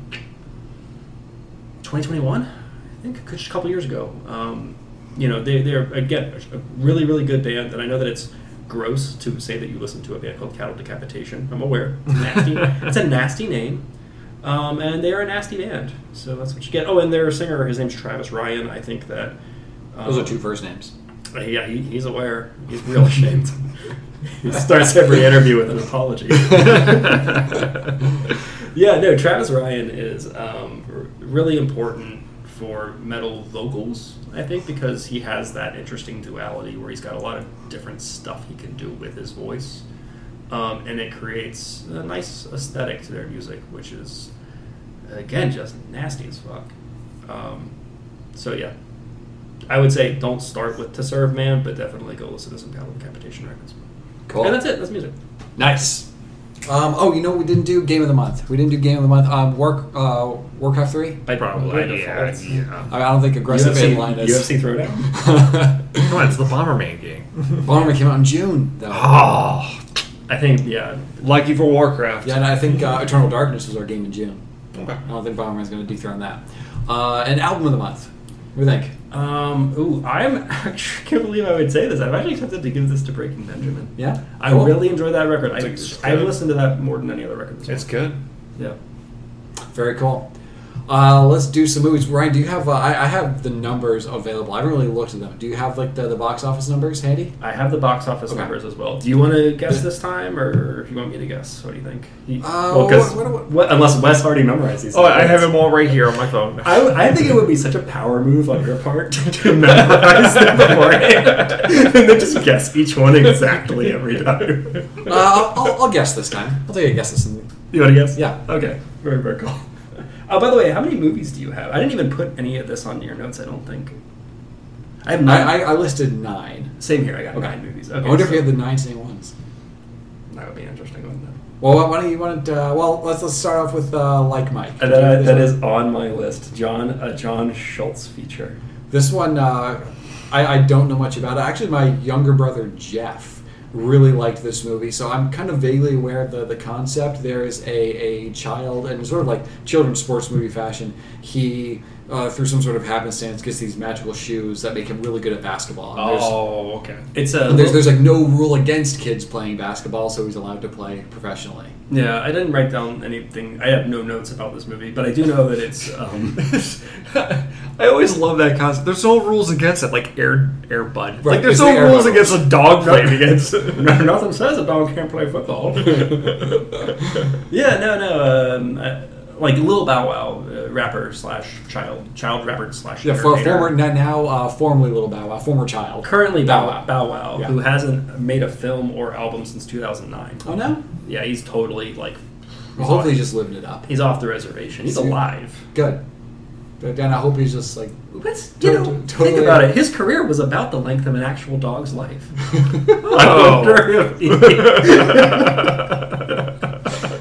I wonder if that was by design. you know, ma- you know, let's let's get on the show. Let's ask. but yeah, I think you're right. It is one of those hokey premises where it's like child manages to work his way, and it basically just becomes an excuse to have a bunch of Mhm. uh, the NBA cameos. Yeah, I'm, pretty sure there was a, um, uh, you know, like the, those those movies. Uh, Ernest goes to camp. Yep. Tho- those old movies. I'm pretty sure there was a premise, the exact same thing, where Ernest gets the magical shoes that make him good at basketball. I think it might have ripped him off. Really? Yeah. Oh, oh, wow, that's interesting. Oh, but hey, look at this. This I have the list here of NBA players that make cameos. Oh, nice. Vince Carter, Uh-huh. Michael Finley, Steve Francis, Allen Iverson, Oh, huge. yeah, huge. Wow. Jason Kidd, also huge. I think he's like He just went to fifth, the- fifth all time in assists. He just went to the NBA Finals Yeah, he did. Uh, in 2002. Not like Oh, okay, I was about to say. He's like 60. Wow, good, good for him. Well, he was also a coach too recently. Well, I mean, he, he certainly didn't coach in NBA finals recently, but he's been a coach.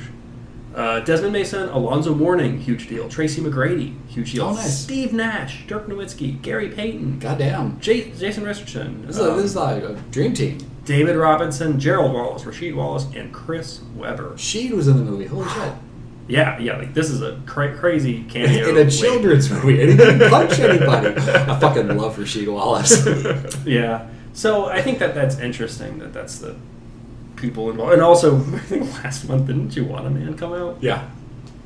Uh, This is obviously a better basketball movie, just on its face. Yeah, yeah, absolutely. Like, there's nothing questionable about the premise of Bow Right. Wow playing. But it, basketball. it's, it's, it's wholesome. It's a child playing basketball with professionals. Hey, It's probably the reason why Jeff probably enjoyed this movie is because you know at that time he was the shortest amongst us, and Maybe, maybe. Why didn't they make him go play in college? There must have been a mandatory that you, you have to play in college at least. no, no, no, you have to be within an age range with college. By NBA, there's no rule against it. Do you have to like to play in the NBA? Do you have to play a year of college? Is that true? You have to you have to play a year either overseas in a professional league, um, in what they call the Ignite, which is sort of like a minor league basketball, or you need to play at like the division schools, or play um, like at an actual college for a year. You have to have a year of basketball. I mean, I mean, like that. That's that's pretty fucked up. That's like uh like like a gate. Like, hey, you have to at least pay for a semester of college to.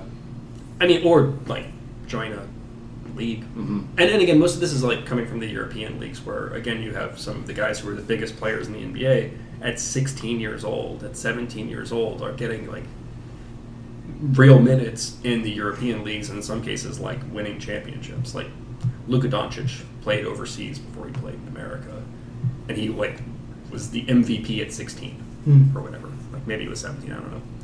But yeah, I mean, I think I think they're and again, this is also 2002 we're talking about. Yeah. Nowadays, it's even less restrictive, but at the time, yeah, I, I believe there were rules that you had to play some amount of professional basketball before you could enter the NBA. Hmm. Interesting. There were magic shoes. Did we have any real opinions about? Do we have any that. opinions about this movie? Like, No, I've I got no nothing. opinion at all. Really? It was a children's movie for children, and in 2002, I was, I was 16 or 17. So Yeah. Uh, so, what do you think of the budget of this film? I mean, it's not as good as Rookie of the Year, where he hurt his arm. It's and not a competition. Yeah, and but to that point, Rookie of the Year blows this thing out of the fucking water. I want to talk about the big green, fellas. um, budget. I will say, uh, I'm, I'm gonna go. I'm gonna go low. I'm gonna go 15 million. Fifteen. Yeah, okay. one five. What do you think? Magic shoes. Magic shoes. But the shoes weren't actually magic.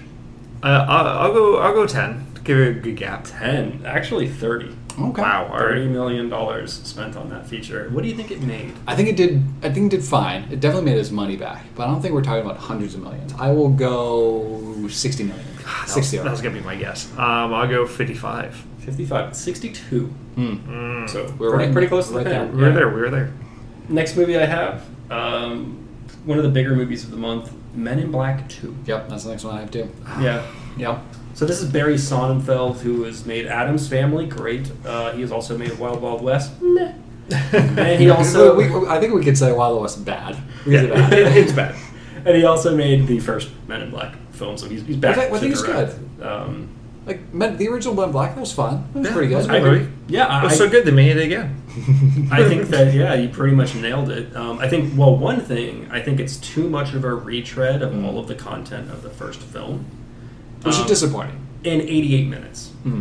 Oh, brisk. It's 88 minutes Yeah. long. Like they clearly knew they didn't have enough content here. I think that they also gave the dog, um, which was sort of like people love that little dog character. Oh yeah, Frank. one. So they're gonna start just milk the crap out of that character. Yeah, so they give him a much bigger role. They actually give Rip Torn a lot more lines than I remember, which I love because Rip Oh, Torn's. Rip Torn's fantastic. Oh, yeah. What a delightful. Who was Rip actor. Torn? May he rest in peace. The chief. Yeah, he's Oh, like yeah. the, he's the main dude. Yep. Um, yeah, and I think it sucks that you're replacing uh, Vincent D'Onofrio, who just had this manic character that is so memorable and fun, and to replace you're trying to replace him, but you having Laura Flynn Boyle and Johnny Knoxville as your sort of tandem villains doesn't quite live up to it. Mm. Um, they're not bad or anything, but you kind of I don't know.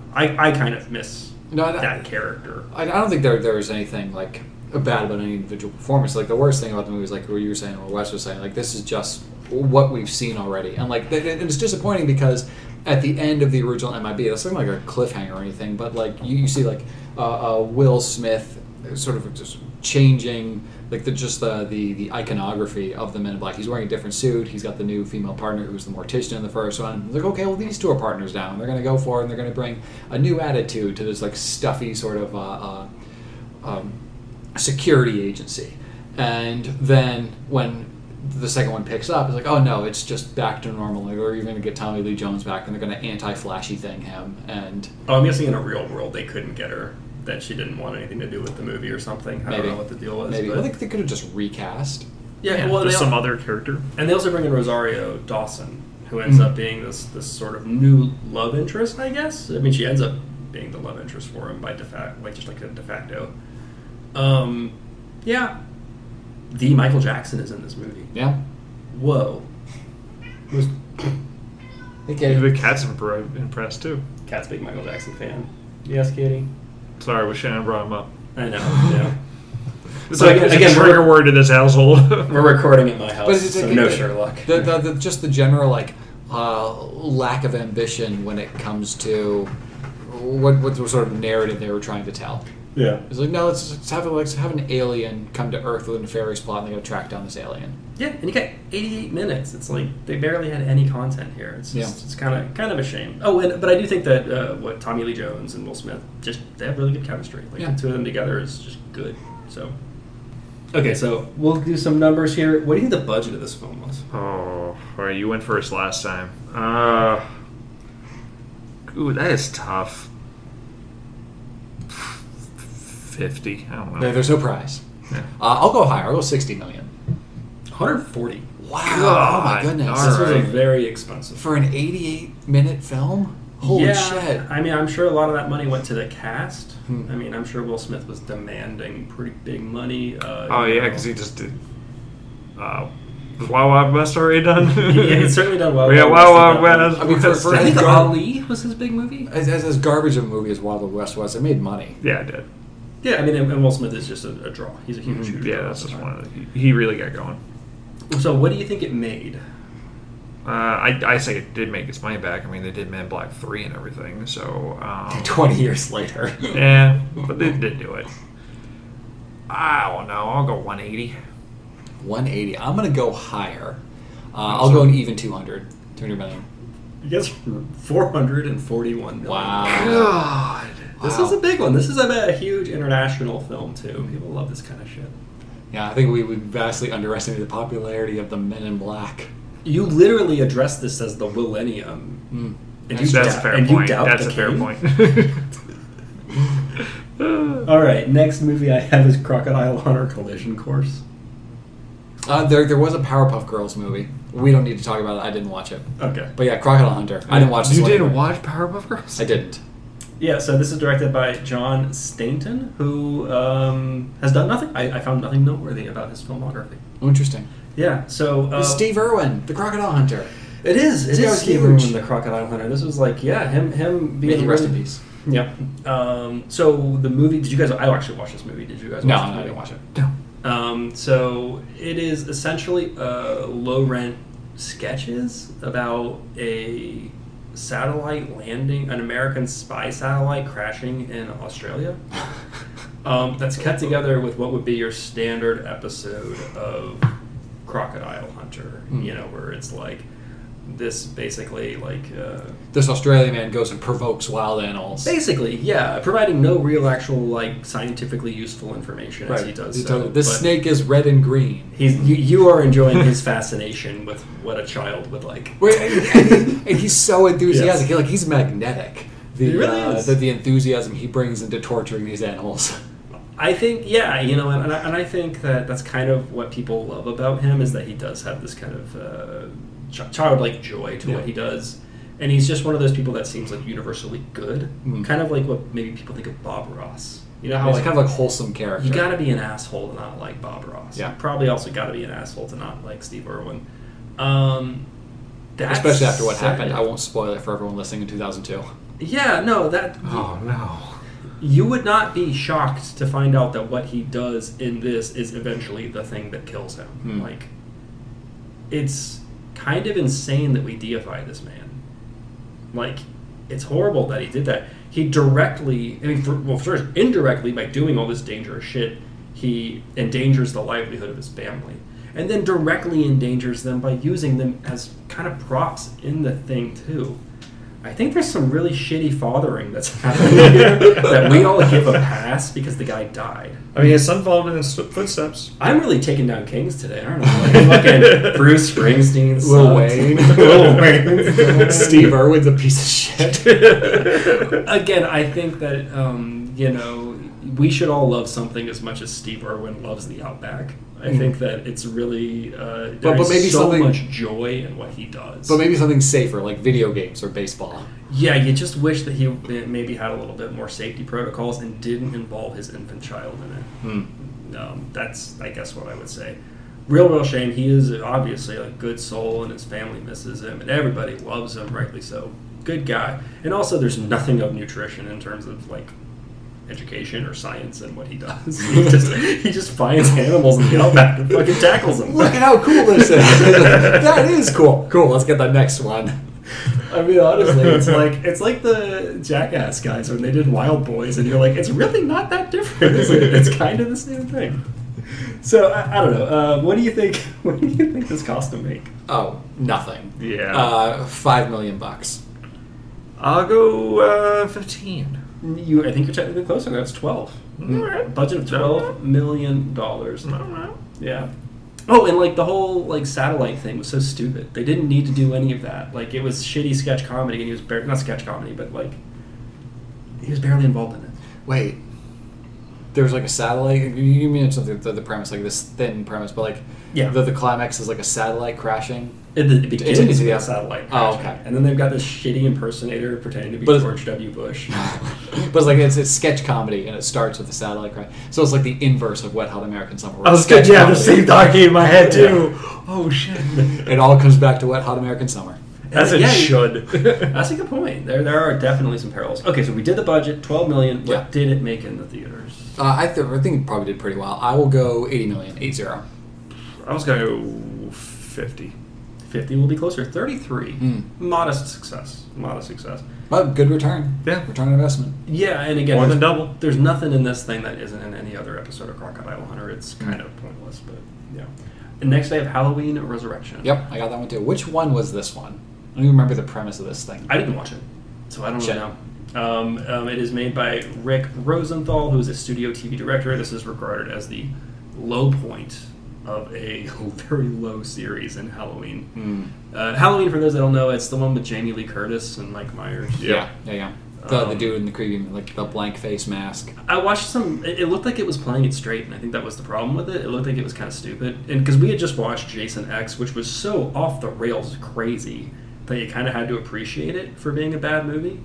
Um, and this one Right. just, Yep. this one just seems like it's generally a bad movie.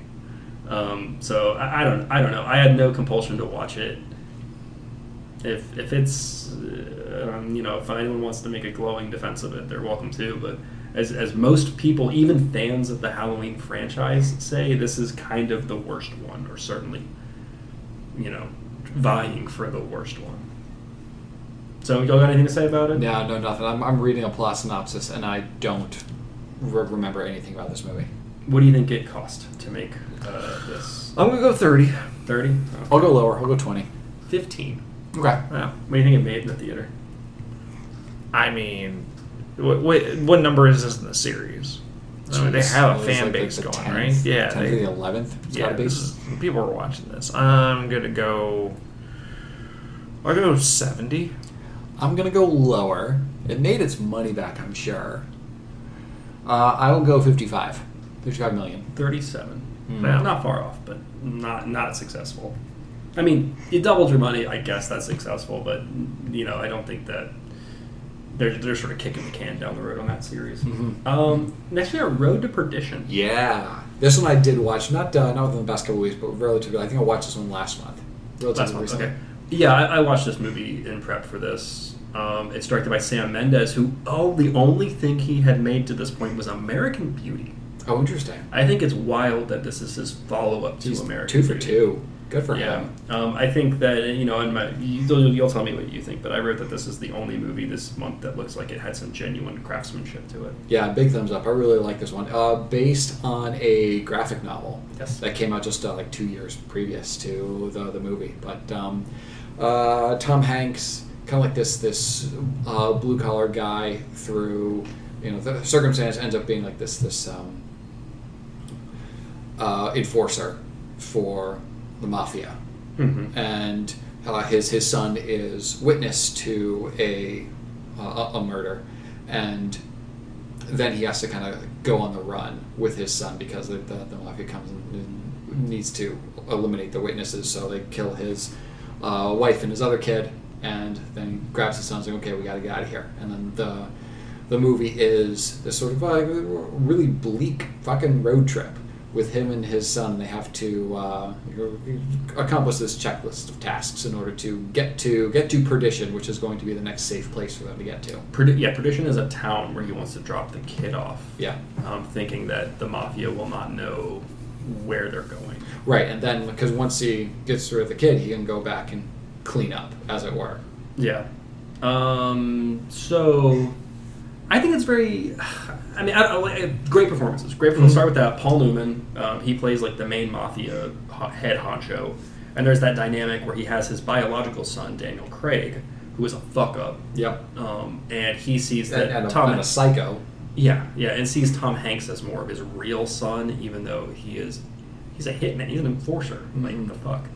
Um, but you also have a really good cast. You have Jude Law, who is another soulless killer. Like he's very very good in this. Stanley Tucci playing a rival mobster. Ciarán Hinds is whose death kind of kickstarts the whole scenario, and uh, the delightful Dylan Baker is in it. He's really really good. Um, Jennifer Jason Leigh, you only see in the first 15 minutes of, his, of the movie. That's his wife. As you said, he gets murdered. So I think it's a really, really good cast. I mean, I guess my my big thing is that like, why do we act like Tom Hanks is anything other than a horrible human being for this? Sure.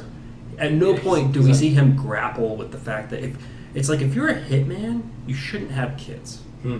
If your job is to murder other people, and then don't you think that people being mad about you killing people and then them wanting to murder your family is a plausible scenario? Yeah, he, he's not a good guy. He's, he's not. He's there, there's not really a good guy in this movie except for maybe the kid. And then this, the final line of the movie is the son saying, "People ask me if my dad was good or bad, or." And I just know him as my dad. And it's like, eat shit. Yeah, well, yeah, just- he got your mom and your brother killed. He almost got you killed. Yeah, he he wasn't a He particularly. murdered people. He wasn't a particularly good like aside from being He's murdered. terrible. Also a bad dad. Like even before, like he has to go on the run because he's, he's like a, a very detached father. It's like also like uh, uh, things are very regimented, kind of like the way you would like uh, uh, think of a strict father in like early twentieth century Amer- America. But yeah, he, um, th- that that like last little bit of narration really cringy, like, and it's just been left out because like we've already drawn a conclusion about you or dad. We don't care we, we, we don't need like this prompting to like try to assess the moral character of Tom Hanks' movie. We know Yeah, he's, he murders people. he is a bad guy. It doesn't matter that you know he was a good dad to you on this road trip where he tried to save your life. Uh, who gives a fuck? He's Yeah. a bad guy. We're just interested to see to see if the kid lives. And it, and it's only just because that you have characters like Daniel Craig and Jude Law that are They're just, totally just amoral. worse, Yeah. just even worse. That we see him as a redeeming character in some ways. So I mean, I don't know. I, I I'll, but this is a great movie though. I Mhm. still I still love this movie. I think it's just kind of insane how the film portrays the the main was really the main villain of it. at the time. It- It'd be interesting to like to be in like on, on the the writers or um, to or, or to like read the source material to see if that sort of uh, narration happens or if like this was something where like no we, we need to like sort of put a bow on this and like have someone say something redeeming about Tom Hanks because it's Tom Hanks. Yeah. You know he's your your your leading man. Do we really want to leave people with this uh, perception of, of the leading man by the end of the movie? And like yeah you should have you should have like been bold with your with your writing and your storytelling and like yeah we're going to tell a movie that's entirely about bad people Right. I don't know. In a way, a lot of it feels like sort of like a Coen film if it, Mm. you didn't have the high energy characters. yeah If you actually had people who feel like they lived in the Great Depression, mm-hmm. You know. So uh, all in all, I love this movie. I think it's fantastically shot. The soundtrack's beautiful. Great performances.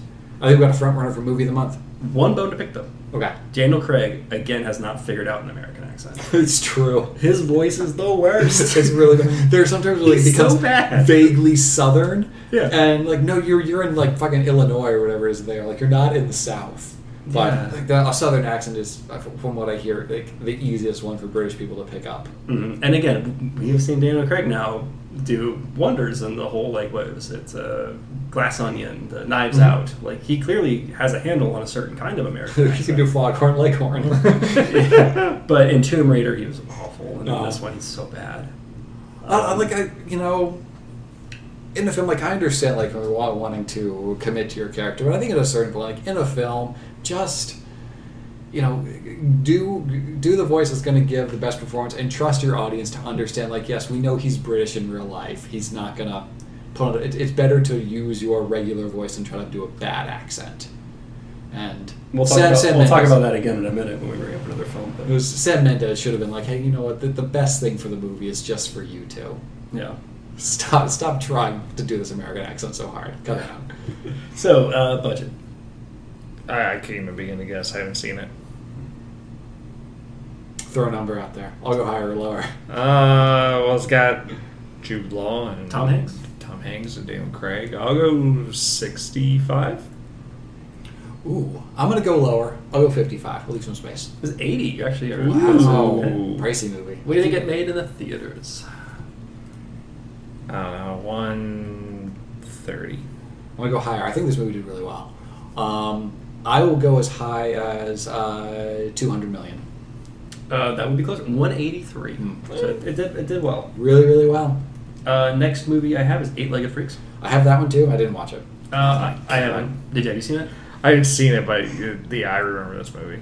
Yeah. It's like um, mutant spiders or something. Yeah, just giant spiders. They had to fight these things. And Yeah, I think it's supposed to be sort of a 50s inspired, like, uh, Mars Attacks kind of thing. yeah, silly, campy horror film. I know that I watched it probably around the early 2000s because I went through and I watched every single Scarlett Johansson movie Okay. Oh, um, all that she had made at that point, and this was one of them. Hmm. Um, and How was she? What's that? How was she? Was she good? Oh, she's actually fantastic. She I played one of the spiders. Oh, oh, like in this movie. Yeah. Like, uh, no, I, I barely remember anything about her. I think that she was like supposed to be like a teenage girl or something. Um, Number three. No, she's she's made some amazing films over the year, and I don't think she really gets enough credit for some of her performances. But Mm. um, yeah, so I don't know. It's this guy Ellery El Kamen, who uh, I thought this was cool. I had not seen any of them, but he did a whole revival of Return of the Living Dead. Was actually He did a number Okay. of sequels in the mid 2000s of Return of the Living Dead, which I Hmm. love. It's Such a good movie. Uh, do we dare? Do you care about budget? Should we even do budget? Nah. Ah, yeah. Thir- cost thirty and it made forty five. There you go. That's a success. Yeah. Next we got K nineteen Widowmaker. I don't have the one on the list. I don't know this one. That's Kathryn Bigelow made it. Um, Catherine, Oh shit. Yeah, yeah. Who had made to that point near dark, Point Break classics, and would make The Hurt Locker. hmm Um, She won an Oscar for Hurt Locker. Yeah, the, this yeah she did. This film's got Harrison Ford in it, and um, it's basically like supposed to be like Hunt for Red October from from like a Russian perspective, Hmm. um, with that cast, as I understand, entirely of Americans. Uh, oh, did Harrison Ford try a Russian accent? That's what I was going to bring Oh. up when you were talking about people doing shitty accents, where it's like Oh no. the entire cast, as I understand, is mostly like Americans and Europeans, and they're all just basically pretending to be Russian. Oh, no. Oh no. Yeah, I didn't watch this movie, um, and I, I don't. I don't know if I've ever even actually watched the whole thing. I know I've seen some scenes, but Hmm. I don't know.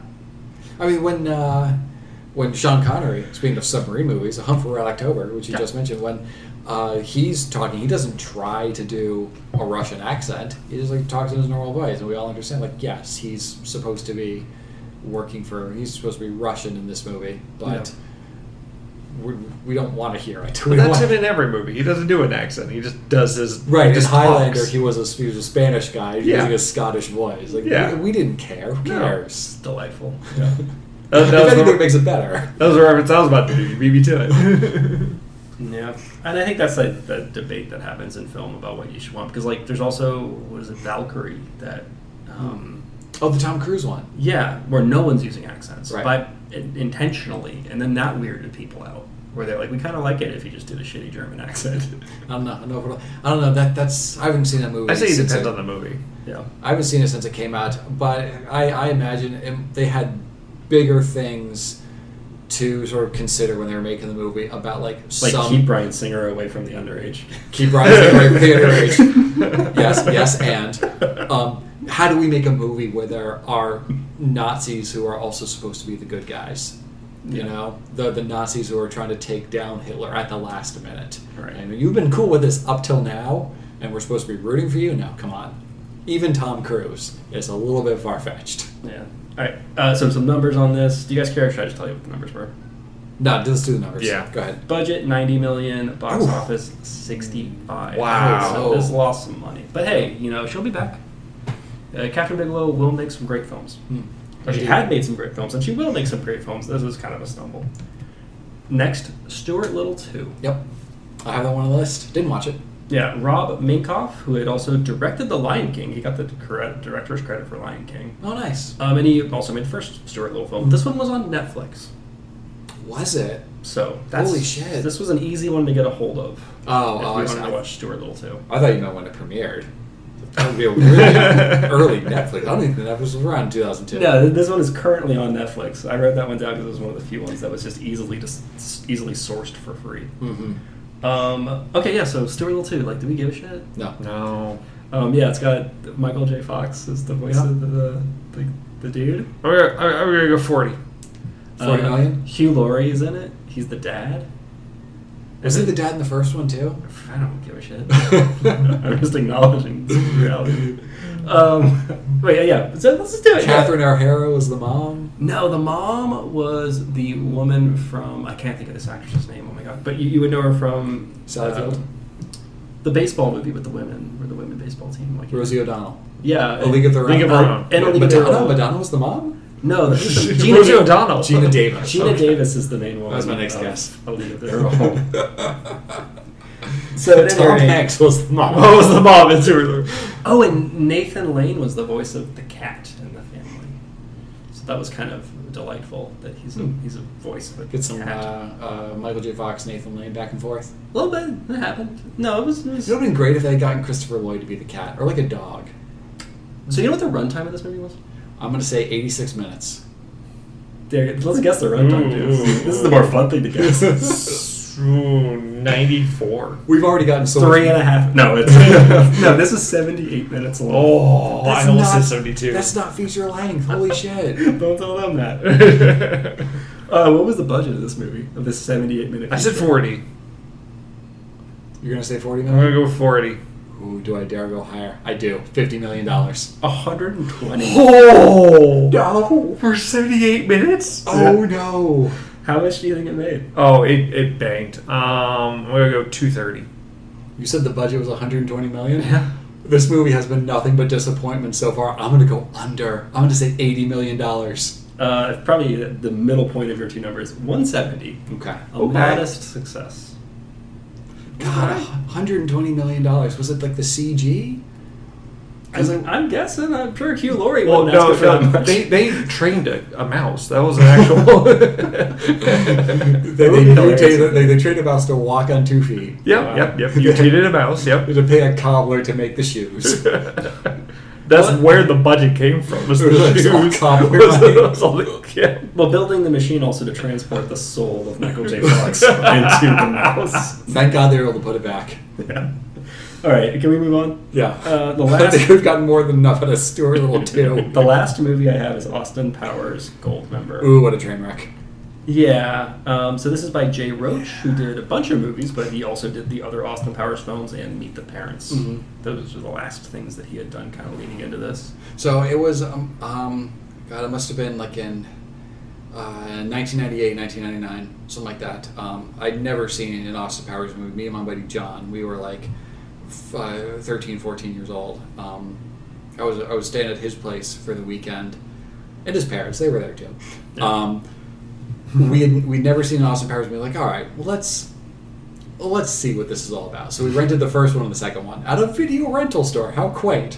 And, you know, 13, 14 year old boys, we were like just absolutely taken by Dr. Evil. Fucking loved that character in the Yep. movie. Just, it, it became like our joke for the weekend, just doing fucking Dr. Evil impressions. We had such a good time watching that first one. And It's like sec- the, it's like the Budweiser was. Uh, Exactly. it was just Exactly. the thing. It was Yeah. just people did It it. was a meme before there were memes. Yeah. Um, and then the sec- second one, we also was like, well, that, that was pretty good, but not as good as the first one. We, we can objectively appreciate the first one as a better movie as 13 and 14 year olds. When I saw Goldmember, I was like, oh, God, has it been this bad the entire time? Yeah. Um, and it, it, it might have been.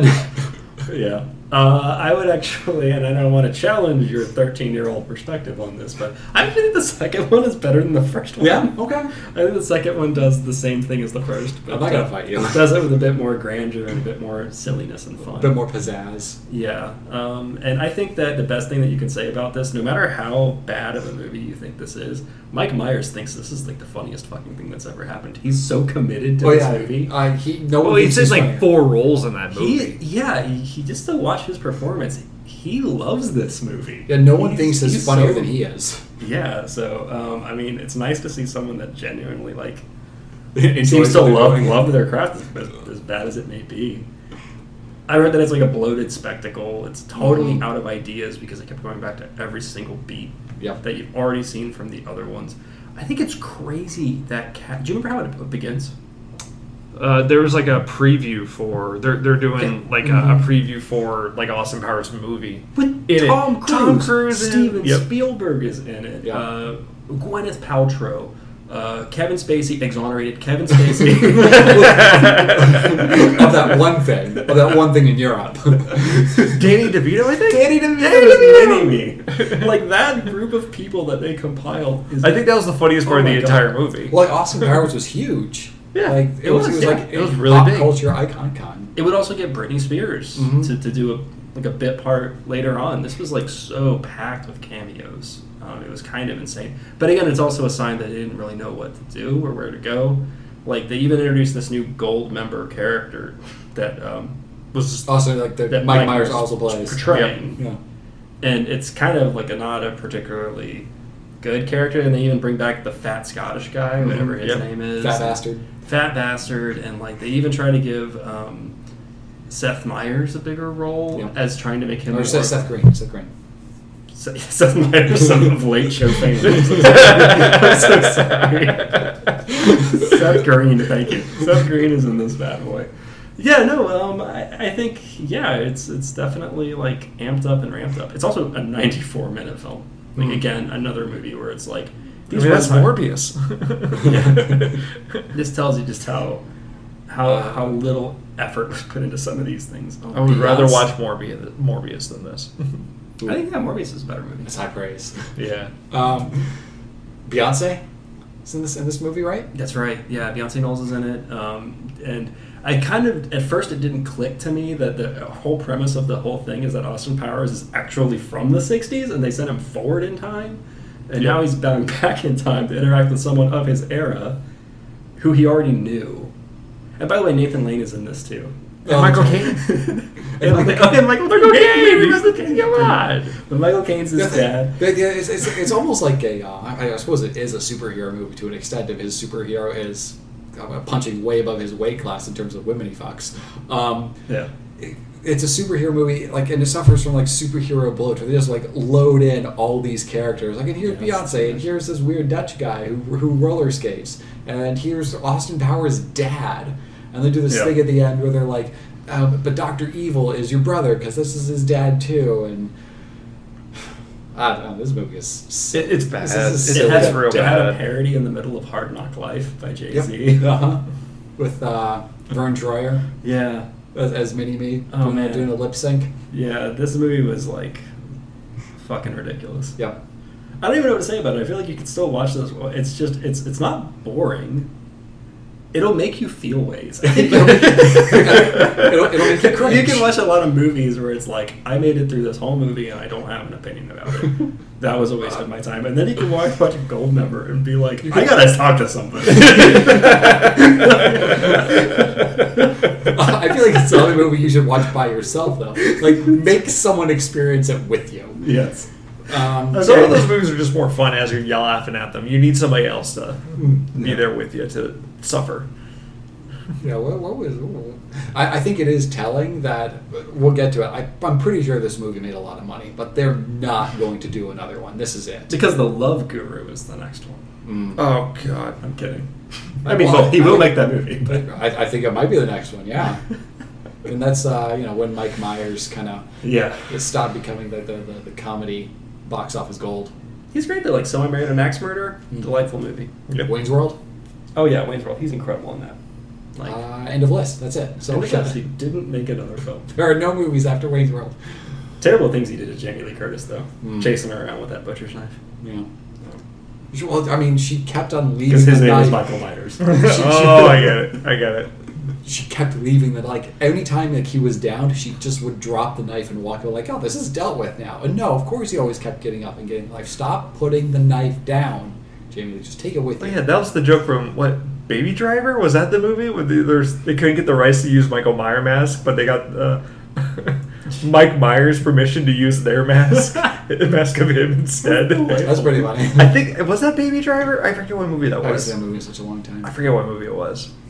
Okay. But And, it was, uh, it was Did we forget anything about No, no. Gold we- Member? We've talked enough about Goldmember. what was the budget? God, Am I it- first or are you it's this gotta be stupid, like two hundred mil or something. I'm gonna go Um, lower. Uh, I mean, I probably would just one fifty, nice and 150. yeah. I might go higher. yeah. Shit. Uh, 140, 140 million. Only 63. Oh, What? Yeah, Look at this, them. this this is So these half people are of just a- doing half of a cameos for fun. Just half of a Stuart Little too. God. What did it make? oh God, three hundred. so much money. That was uh, kind of the ballpark that I'm thinking too. I will go lower. I'll leave some space. I'll go 250. Almost to the pin at two ninety six. Amazing. If we were rounding up, you would have yeah. So about three hundred million. Kind of insane. Yeah. Woof. Insane that, that this is it. Like this movie, $60 million investment, and you turn over $300 million. They're like, no, that's it. We're done. Because what they had some sharks and they put a little thing on their head. Yeah, like, what was, where was the budget in this movie? It's, Right. There's no, they didn't cost them anything. They weren't paying anybody to act, that's for sure. yeah. Well, they had so many big names in it and everything. Right. I mean, And must have, like, cameo just- roles And cameos and everything. I mean, they might have just been coming in on a minimum, like a daily minimum, but then just because, like, Just hey, to be it'd in it, just be- for laughs. It'd, it'd be funny to do this parody thing. That's a good point. If you take out how much of this movie is Michael My- Mi- Mike Myers himself, there's not a lot there. Like even Michael Caine has a handful of scenes, but he's not there that much. You know, Hmm. like there's Vernon Troyer's probably the second biggest character in it, Hmm. like human being in it. Yeah. What? There's Seth Green. But he, he's not even even in the movies all that much. I know. Like, he'll make- I'm just kidding. Everybody hates Seth Green. I, he's probably all right. And they relentlessly went back to the well. Like, ugh. I know we stopped talking about this.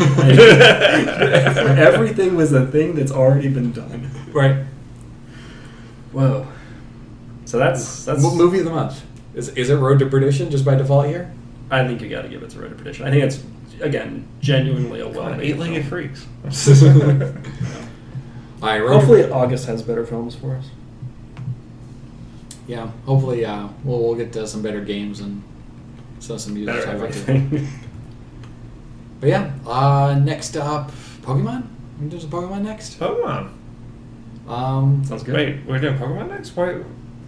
Well, yeah, not we're- that's it's- not the order. Well, it's, it's not the order, but it's the first show of July. We're getting to or first show of August. We're getting to so we're August. not now. doing an official So show we gotta month. reboot. Yeah. Um, so no official show this month? I guess not. Well, I, I did like a, a brief little solo recording, just chatting about Pikmin three for like twenty minutes, just because I wanted to get some thoughts out there. Um, Yeah. But I don't, I don't think there's just not really anything to discuss other than Pikmin three. I'll talk to you guys about Pikmin, Pikmin 3 if you 4? Yes, Pikmin four. Thank you. Oh my gosh. I stand corrected.